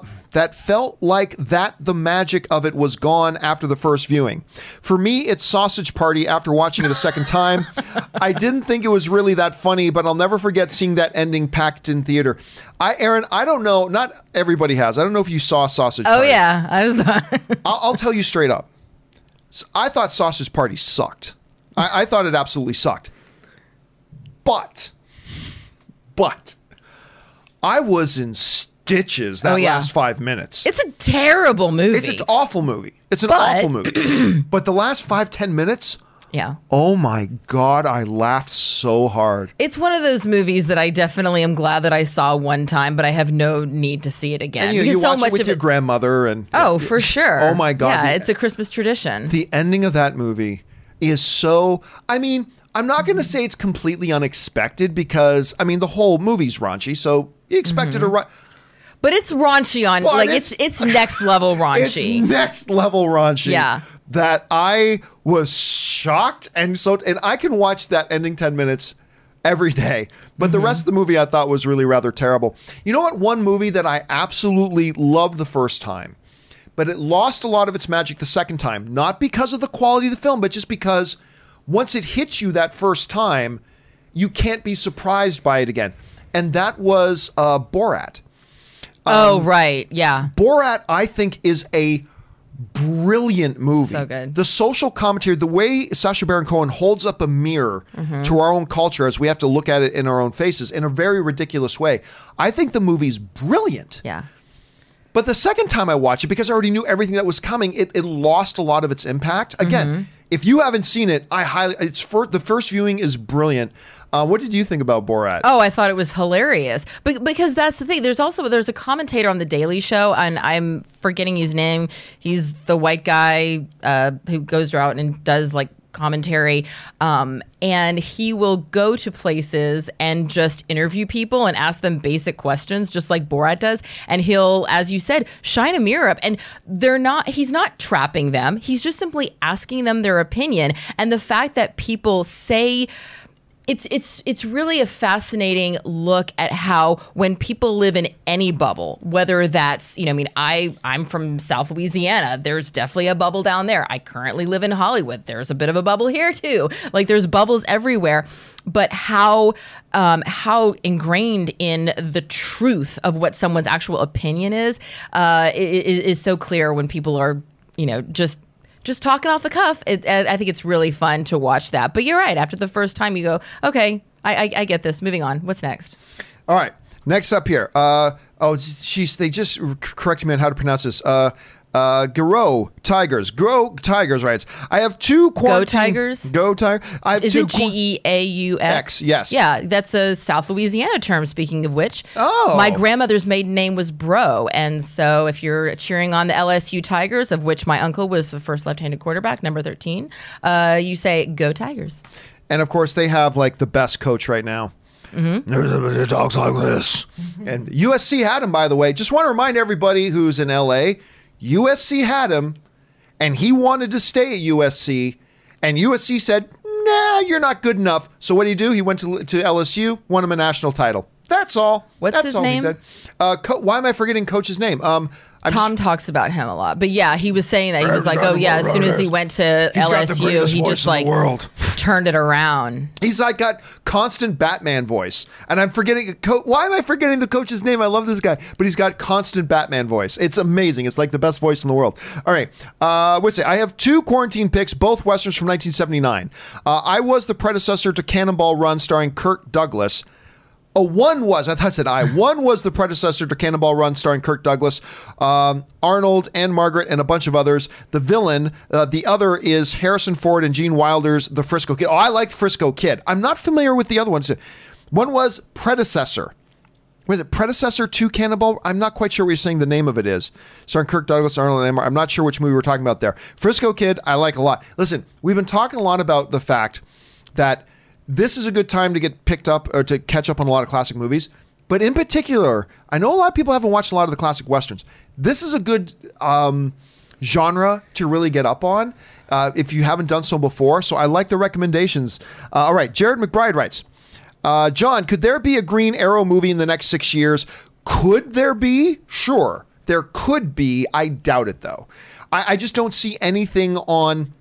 Number one, D C's roadmap right now that remotely suggests. Now, at one point, they thought about doing a Green Arrow movie that was going to be called Supermax, uh, and they did some movement of that. That got killed. Then the D C show happened, so it could. I just wouldn't put any money on it. But like, listen, five years in Hollywood is an eternity, so don't count it out. Orange Hand writes, if Aaron's there, you recently watched Deadwood. Doesn't Tolliver, Bella Union owner, uh, bear a resemblance to Robert Meyer Burnett? Just take away the mustache. Yes. So you've been, do you see that? Yes, I do. Oh, my gosh. I'm, I'm trying to remember the name of the actor who plays Tolliver. He's so good. Um, but yes, I can see a... Uh, A debonair Robert Meyer Burnett running a little brothel. I mean, can we all not see Robert Meyer Burnett running a brothel anyway?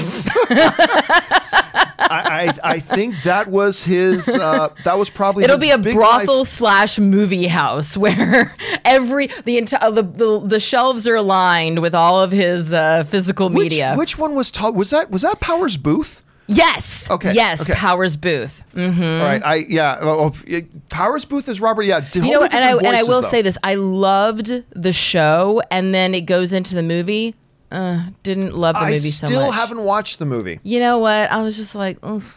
You know what's yeah. funny? Man, I, it must have been mediocre because for years people have for has screamed for that. For years people have screamed for a continuation of Deadwood, and then it happened, and then nobody talked about it. Right. So I can only imagine it must not have been uh, as satisfying as many people wanted it to be. No. All right. Uh, Ben Hayusa writes, twenty twenty, Venom, Let There Be Carnage. Scratch that. Virus, Let There Be Corona. Mm. How's it going, John? Hope everyone is staying safe and filthy. We are very much, again, very bummed out that Venom two got bumped, but I do love the title. And let's see if it and Spider-Man three actually do end up opening three weeks apart from each other. It's going to be interesting. Thank you for the well wishes, Ben. I appreciate that. An anonymous viewer writes, the reason for the V O D rental price that a living room full of people can watch for twenty dollars as opposed to each person buying their own ticket. So in a sense, it's saves money. At theater, fifteen dollars times five people is seventy-five dollars. Rental at home, twenty dollars. At five people, it's a four dollar person. Yes, but that just goes to the point about why these studios don't make any money when their movies go to V O D. Because of exactly what you're pointing out. They just don't make any money. And a lot of people were really surprised. Like when we pulled out those numbers, like that um, uh, Avengers Infinity War, or, or, or Endgame, I should say. Endgame, which made a billion dollars in its first week of release. A billion dollars in its first week of release. When it had its first week of release on V O D, made thirty million dollars. Now, this is the biggest movie of all time. And so there has been a real misconception about how much money movies make on V O D. And listen, a lot of people are going to be, you know, Aaron, I want to know what you think about this, because I made the argument that one of the re- arguments people make about maybe not going to the theater to see a movie because they think, I'll just wait three months, and then I'll watch it for much cheaper when I rent it at home on streaming. Mm-hmm.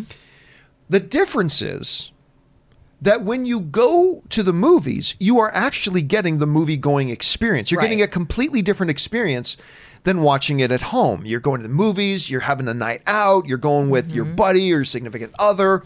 You get it the way movies are meant to be seen, on the big screen with the big sound, buttering your popcorn effectively, um, all that kind of stuff, and you're getting the movie-going experience.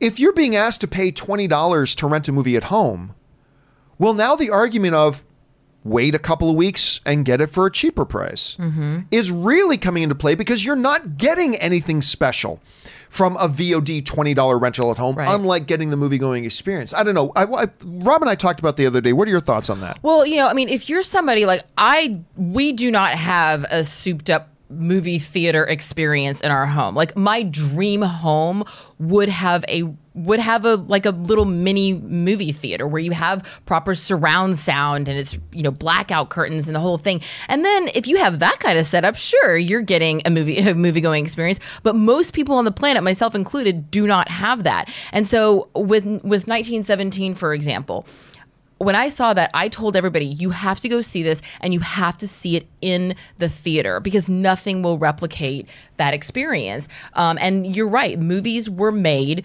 There, there are certain movies that I will that I will know, okay, I have to see this in a movie theater. A rom-com, I can wait and see that at home. Um, I don't necessarily need to see that in the theater. If it's going to be a grand, epic scale film, then that's something that I want to see in a movie theater. Otherwise, I'll just, you know, wait around. All right, uh, let's see. Next up here is uh, an anonymous viewer writes, I think the Beverly Hillbillies were one of the first T V superhero teams. Jed could shoot flies at three hundred yards, Deadshot. Granny practiced the occult, Doctor Strange. Jeth, uh, Jethro could easily lift a ton, Cap. And Ellie Mae controlled animals, uh, Buona Beast. You know what's funny? I do not know why. I have, this is weird. Yesterday, I was going on one of my walks, so you can walk my dogs. And I thought about the Beverly Hillbillies. I have so no random. idea why. You know why? I was walking and all of a sudden I started singing. I started humming in my head the, the theme to Green Acres. And I have no idea. I the remember even something going, why? Green is the place to be. Yeah. I, I remember thinking, why am I thinking me? that? Why did that pop into my head? And then thinking of Green Acres, I immediately jumped over to Beverly Hill, uh, to uh, the Beverly Hillbillies, because which were two, actually, when you think about it, opposite shows. Uh-huh. They were opposite, opposite shows. And I don't know why, but I was just thinking about it yesterday. But anyway, interesting point, Anonymous, about them being the original Avengers. Not bad. An anonymous viewer writes, uh, the John Campea Show logo t-shirts. Oh yeah, that's, we realized yesterday that the one thing that we don't have up in the shop, we have John Campea logo mugs. I don't think we have a John Campea logo t-shirt yet. So, oh no, sorry, we do. And this is not anonymous, I forgot. This gives us an update when somebody orders. So an anonymous somebody actually ordered some John Campea Show logo t-shirts. Thank you for that, Anonymous, appreciate that. Uh, Jordan Matthews writes, which one is it we don't have a t-shirt for though? There's one of the logos we don't have a t-shirt for yet. Anyway, we're working on that though. Jordan Matthews writes, hey John, I was disappointed about how uh, this year is going to be for movies, but I have started getting really excited about twenty twenty-one. The year hopefully is going to have all the movies made for twenty twenty and twenty twenty-one. How excited are you for twenty twenty-one in terms of movies? Thanks. Well, it's an evolving thing. It's changing. Uh, day by day, because we're finding more and more movies being added there. Now, we still have a lot of good movies coming out in twenty twenty that I'm excited about. Maybe Tenet will be one of them, which I'm very stoked about, obviously. But, yeah, twenty twenty-one is going to... Now, it all depends on how good or bad these movies are, but twenty twenty-one is becoming a very packed year for films. So, yeah, I'm getting I'm getting pretty stoked about it. We'll see how it works out. The Wakanda Forever writes, Superhero Memory Lane, first comic you read. I think the first comic I read... No, uh, no, I know. The first comic book I read was an issue of Wolverine versus Hulk. And I, now Wolverine and Hulk have fought many times in comic history, but the very first one I ever picked up and looked at was when Wolverine fought Hulk. Now, I know you're not a huge comic book person, Aaron, but I'm going to believe at some point you probably picked up a comic book. What do what if can you remember what the first comic book you ever read was or Archie. Ever looked at? That obviously Archie. Yeah, I love Betty and Veronica. Mm-hmm. mm. That was I, I, do you watch Riverdale? No. Yeah, you know what, I I, I said that with so much loathing and so contempt. Much disdain. Yeah, no. So much disdain. I, I I don't have an opinion one way or another about Riverdale. I just I liked the comics, but I I don't think that I would like the unless it was a super goofy oh, Freddie no, Prince not. Junior and Sarah Michelle Gellar version of um, uh, Scooby-Doo kind of play on it. Like, I would maybe like something super goofy and over the top and tongue in cheek, but I don't think that I would like the W V version or the uh, C W, C W version. You know, you know what's funny? I actually kind of liked season one. I thought, it, okay. because it was not, Anne and Corey were watching it. So I, I said, okay, fine, I'll check it out. Because a bunch of people were watching it. Everybody's talking about, fine, I'll watch it. Doesn't look like a show for me. Right. And it was it was very different from what I was expecting. And I'm like, you know what? They're doing some really interesting things here. It's Josh Schwartz and Stephanie Savage, who um, they uh, uh, they did Astronaut Wives Club. Oh, really? Yes. Which and, you worked on. Which I, yes, I was one of the series regulars on. And then they did also did Gossip Girl. And I mean, they they have a million shows on the air, but Riverdale is one of theirs. So who knows? I'm, I may actually like it. I do like the writing. So, um, you know, yeah. I'll check it out in a quarantine. Then I tried watching season two and it lost me immediately. But Oh, really? But, I want, You know what I wonder, though, is a lot of times, um, you know, when you have these writers, and also Shonda Rhimes is an example, they'll sometimes come in and they'll be really hands-on in season one. And then they'll say, okay, you know, the baby's out of the bathtub, let's let somebody else take the baby away, um, and then all of a sudden new writers come on and it just kind of goes downhill. That may be what happened. Might be.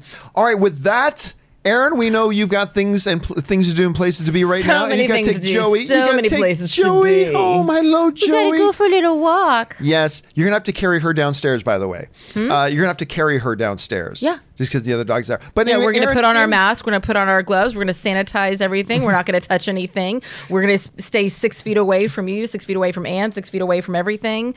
Uh, in the meantime, though, where can people find you online? Oh, you can find me at Aaron L. Cummings, and uh, you can also find Joey Bishop at Rat Pack Cats. All right, thanks for being here, Aaron. We'll talk Thank to you, you later. All right, guys, we still have some time here, so let's keep right on rolling with your questions, and we're going to keep things rolling here with the Wakanda Forever writes, uh, the first superhero costume you had as a kid. I don't think I ever did wear a superhero costume as a kid. I really don't. I always dressed as a lot of different other things. I don't think I ever dressed as... I think the only time... Oh, you had Wonder Woman underoos. Of course I you did. She-Ra sheets, which I still have. But did you go out for Halloween in your Wonder Woman underoos? I still go out for Halloween. You still go out for Halloween in your Wonder Woman underoos. I, um, the first time I ever wore a superhero costume for Halloween was like ten years ago. I wore a Mister Incredible costume, but that's always the first time I ever did that. Um, Wakanda Forever also writes, uh, first superhero film you ever saw in theaters.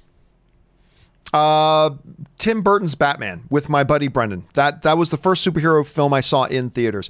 Wakanda Forever writes, first superhero film you saw with a date. I don't know. I honestly don't know. Also, last one, John, favorite memory of Comic-Con.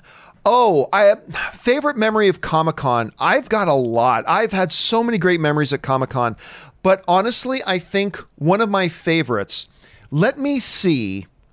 Let me see if I can find this. I'm not sure if I can or not because it's totally worth, um, it's totally worth pulling up if I can find it, and I'm not one hundred percent sure I can.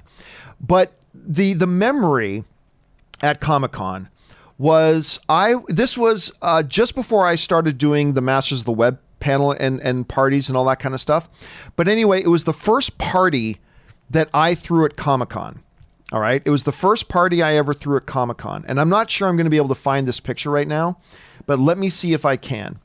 And at this first party I ever threw at Comic-Con, uh, Milo Ventimiglia, who is, of course, in Last of Us, or not Last of Us, This Is Us. Last of Us is totally different.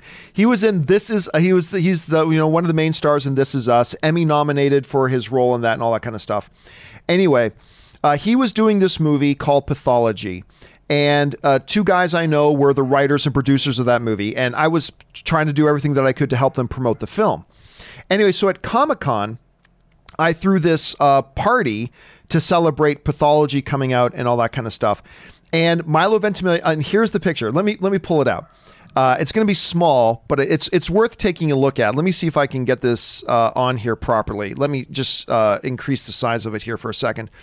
Anyway, so I did this party at Comic-Con for it, and it was a rooftop bar that uh, that we had booked out, and we're doing it. And I one of my favorite shows at the time was, of course, Heroes that I was doing. So as you can see here is Milo. So you got Peter Petrelli there. You've got Hero is there. You got the villain there. I mean, they, they all came and showed up to support Milo at the party, and we just kind of hung out. And this is funny because Zachary Quinto, uh, who you see, see there, Zachary Quinto, this was actually, here's an interesting story about this day. This was the actual day, the day that they made the announcement at Comic-Con that Zachary Quinto was going to be playing the new Mister Spock in the new Star Trek film. And so we hung out there that night, had a great time hanging out for the evening. It was just an amazing, amazing time. And like I said, I've had a lot of great fun evenings uh, and a lot of great fun experiences at Comic-Con. I'm sure everybody has, but that to me was a real special one. That that was, I mean, I've moderated a panel in Hall H and I've done a bunch of stuff, but that one particular thing was a really, really special memory for me. Anyway, uh, Initial D's writes, "Hey, John. Uh, uh, did you watch Ovechkin versus the Great One last night? Go Caps. Whenever we get hockey again. Hi, Erin, if you're still there. She just left. So good uh, to still be able to see and listen to you. Thank you both." No, I did not. So I'm, I'm guessing, did they play some video game or something? I did just see uh, this video with Alexander Ovechkin doing his workout routine about how he's staying in shape, uh, waiting for, you know, hockey to start back up again, which was actually pretty interesting. All right. Ethan Holgate writes, "Hey, John and Rob," who's not here. "I love uh, Cary Grant. Are you a fan? If so, what are your favorite movies of him? Mine is Arsenic and uh, Old Lace and To Catch a Thief." I'm actually not a big Cary Grant fan.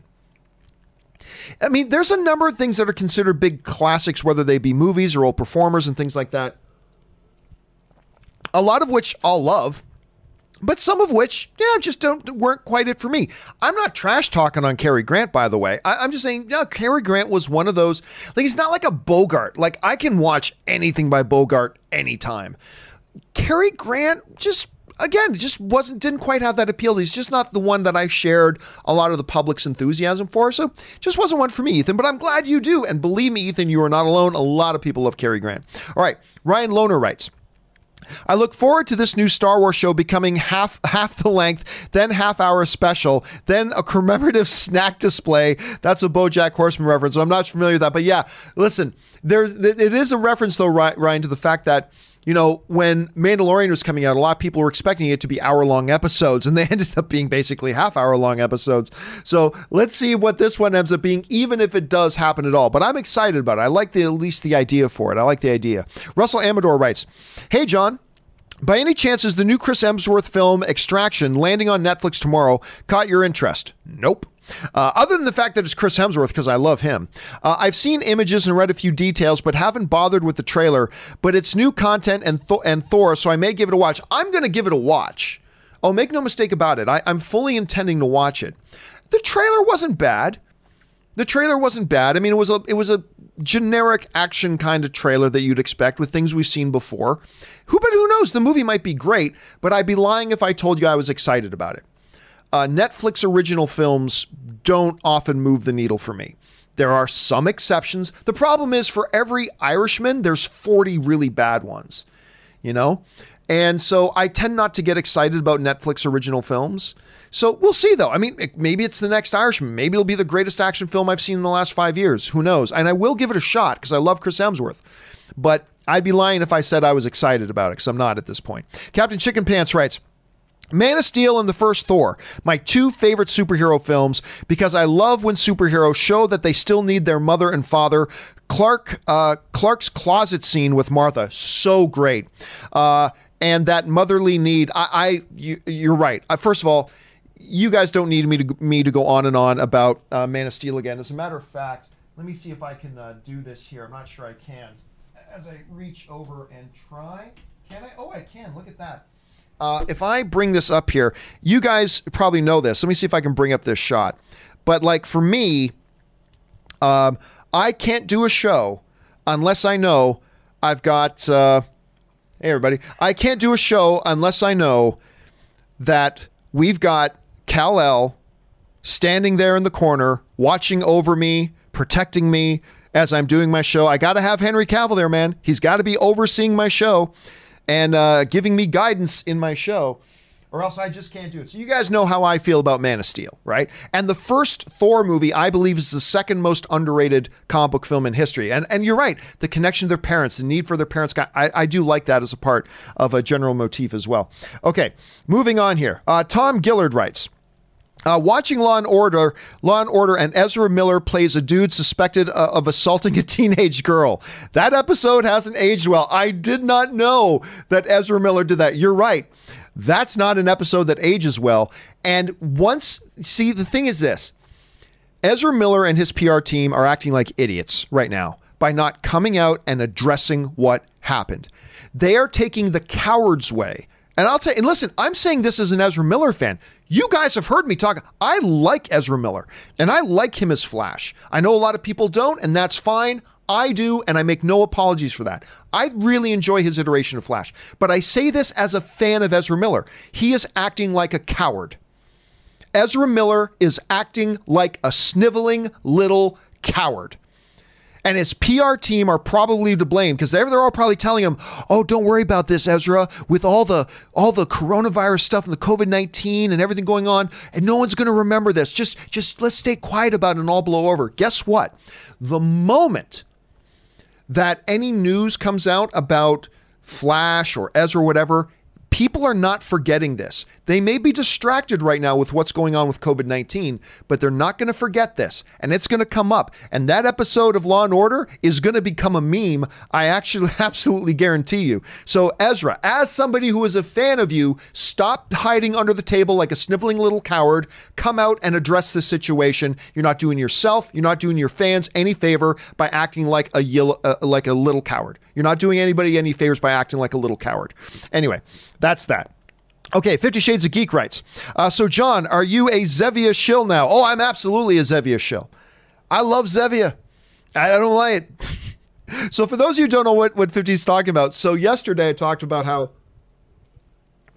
Zevia emailed me yesterday uh, or the other day, because I'm always talking about it. Everybody's always asking, what are you drinking in your cup? I drink Zevia Cola, because I used to drink two bottles of Coca-Cola per show. This is going back to the movie blog days. And when I say bottles, I don't mean individual, I mean two liter bottles. When I would do an episode of the movie blog podcast, I would literally go through two two liter bottles of Coke. And then I realized, holy crap, look how many calories that is. So then I switched to diet soda. So I switched to Diet Pepsi. I drink regular Coke. When I drink diet soda, I drink Diet Pepsi. So I s- switched to Diet Pepsi. And then I realized, holy crap, I didn't, I didn't know this for a long time. Look at how crappy these artificial sweeteners are for you. I should stop doing that. So then I found this Zevia Cola, which has no calories and does not use artificial sweeteners. And I really enjoy it. And that's what you see me drinking every day on the show. So I've mentioned it on the show a few times. So the other day, I actually got this email from Zevia Cola. And I'm like, so they know, say, hey, we watched the show and we saw that you talk about Zevia Cola and you like it. We'd like to send you a, a case of Zevia Cola. Now, listen, it's not like they're sending me a truckload of Zevia Cola, which would have been nice. But, but I'm grateful for whatever, dude. I'm grateful for whatever. So they're sending me a case, pardon me, a case of Zevia Cola. So I'm grateful. I'm grateful. And if that makes me a Zevia shill, then I will be a Zevia shill. But I can say I was a Zevia shill long before they were sending me free stuff, even if free stuff is just one case of Zevia. But I'll take it because I love it. Anyway. All right, next up, Keith O'Neill writes, hey, John, when movie theaters eventually reopen, what are they going to show? A lot of summer movies have been delayed or are going to be released digitally. If you were the head of the theater chain, what would you do? I'd bring back the classics. Thanks. I mean, that's exactly what they need to do. It's going to be a mixture of classics and huge blockbusters that haven't played on screen in a little while. Endgame, it's been over a year. Avatar, it's been almost ten years. Uh, the original Star Wars films. I mean, it's they're going to have to fill the screens with big blockbusters and classics that haven't been on screen for a while, because there's not going to be any movies ready to roll out. There's not going to be any new movies ready to roll out.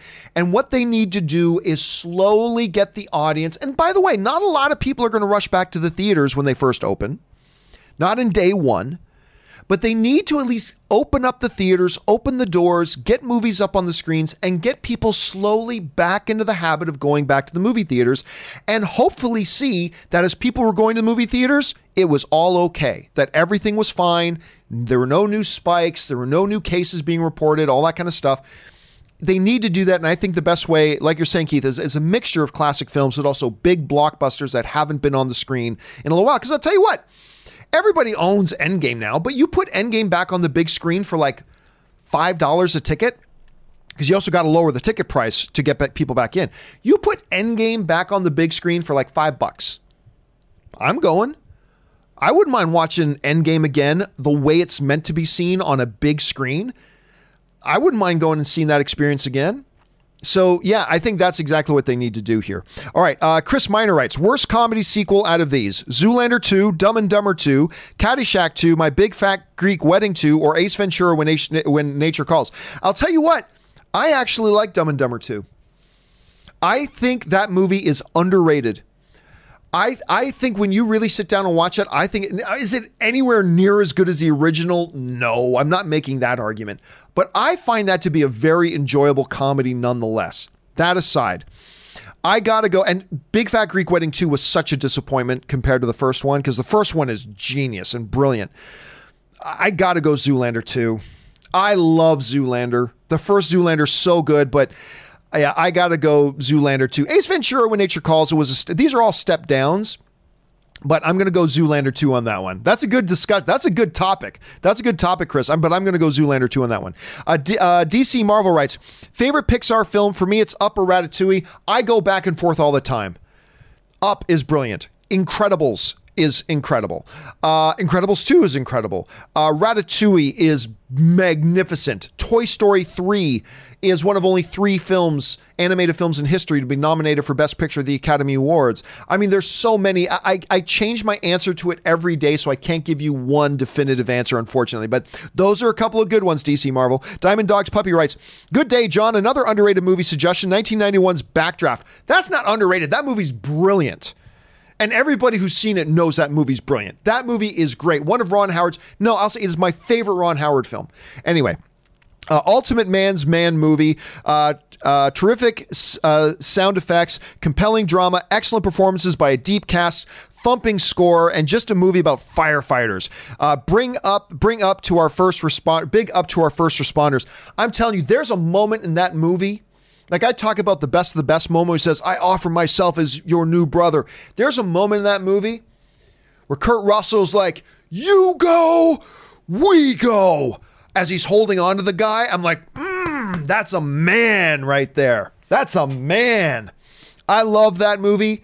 Backdraft is awesome. It's not, it's not underrated. It's not what it is. A brilliant film. Everybody who's seen it knows it's brilliant. Might be a little underappreciated because maybe not everybody has seen it now, because it, it is an older film, nineteen ninety-one. Guys, if you have not seen Backdraft, take Diamond's suggestion and go watch it. All right. Campy as Filth or Fil- Filth writes, hey gang, how are you? My all-time favorite movie is Bruce Almighty. I mean, come on, Morgan Freeman is God, just terrific. I was wondering um, your thoughts about the movie. Thanks for taking my question. Have a filthy day and be safe, everyone.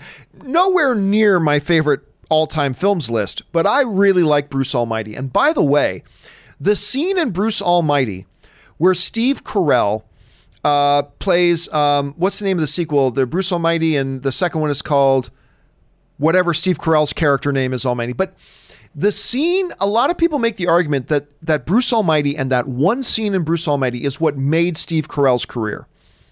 Because as he's playing the news host and Jim Carrey is making go, blah, blah, blah, blah, blah, the way Steve Carell pulls that off, there's a lot of people who argue that was the moment that Steve Carell became a star.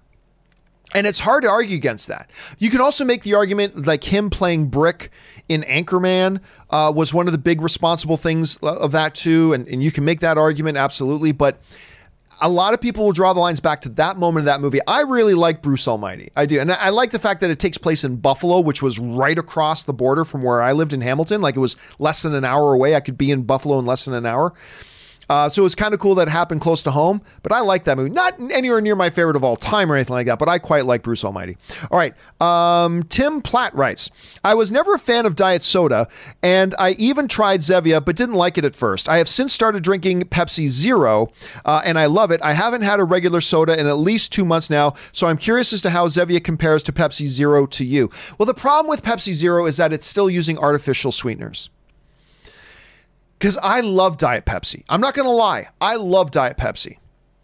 For regular cola, I'm a Coke guy. For Diet Cola, I just think Pepsi is a much Diet Pepsi is much better tasting than than uh, Diet Coke or Coke Zero.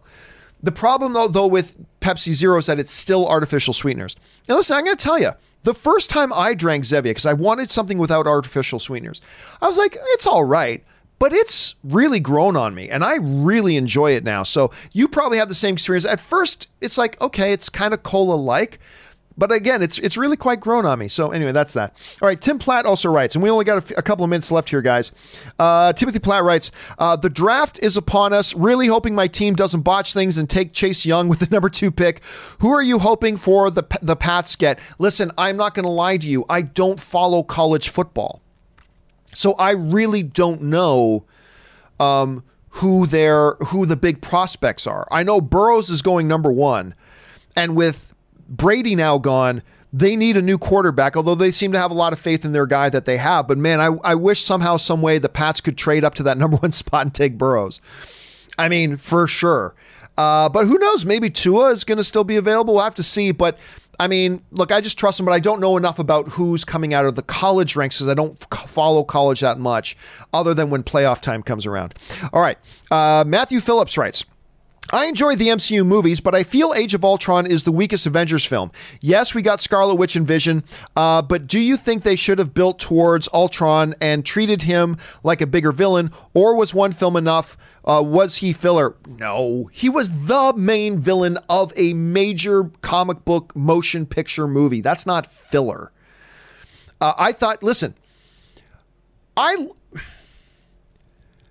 I agree that Avengers Age of Ultron is probably the weakest of the Avengers movies. I agree. It's still awesome.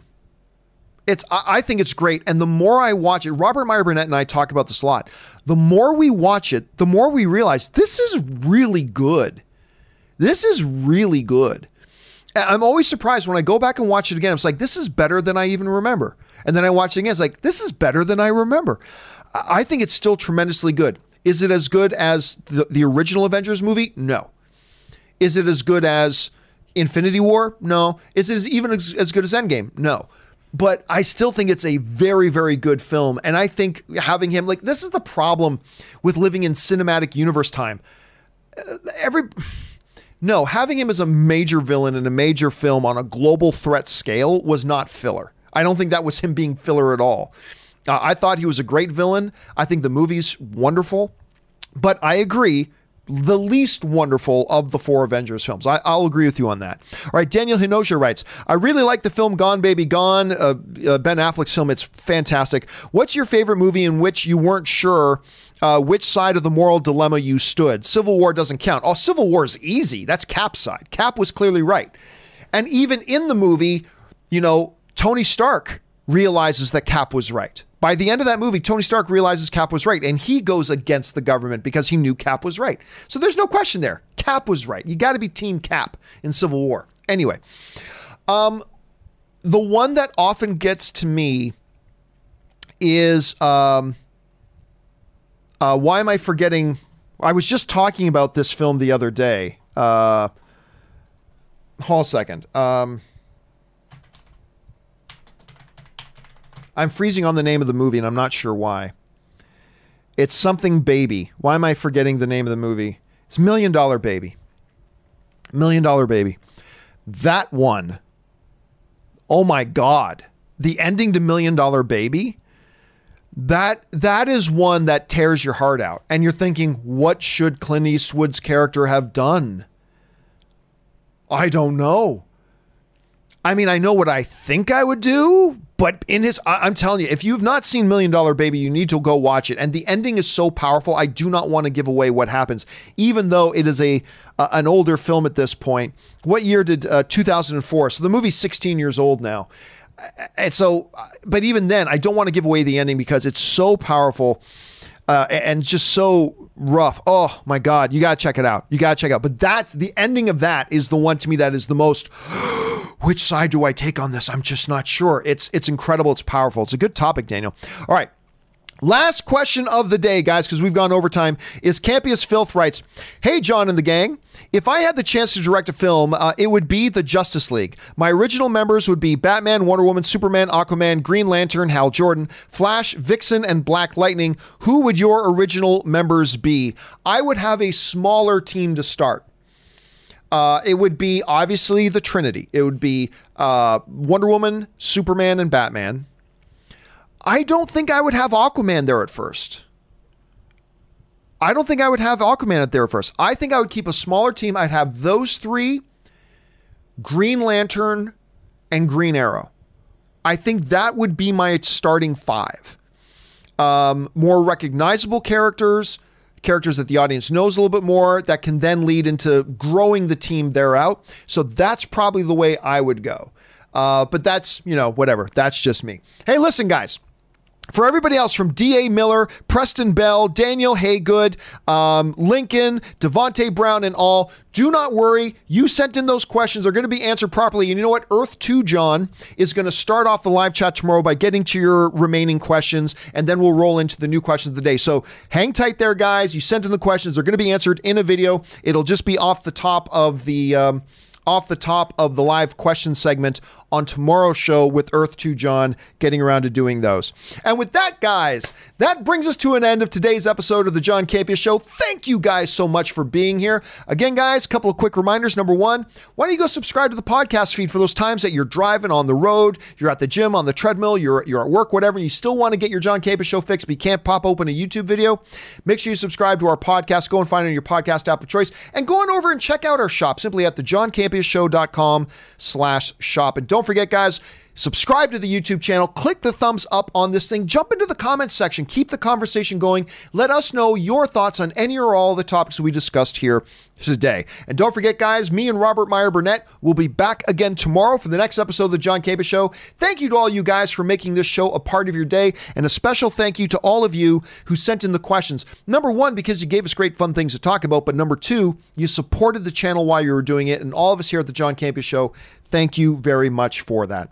All right, guys, that will do it for me for now. Thanks so much for being here. Remember, guys, the four things. Stay smart, stay safe, take care of yourself, and most importantly, take care of the people around you. And we'll see you next time. Bye-bye.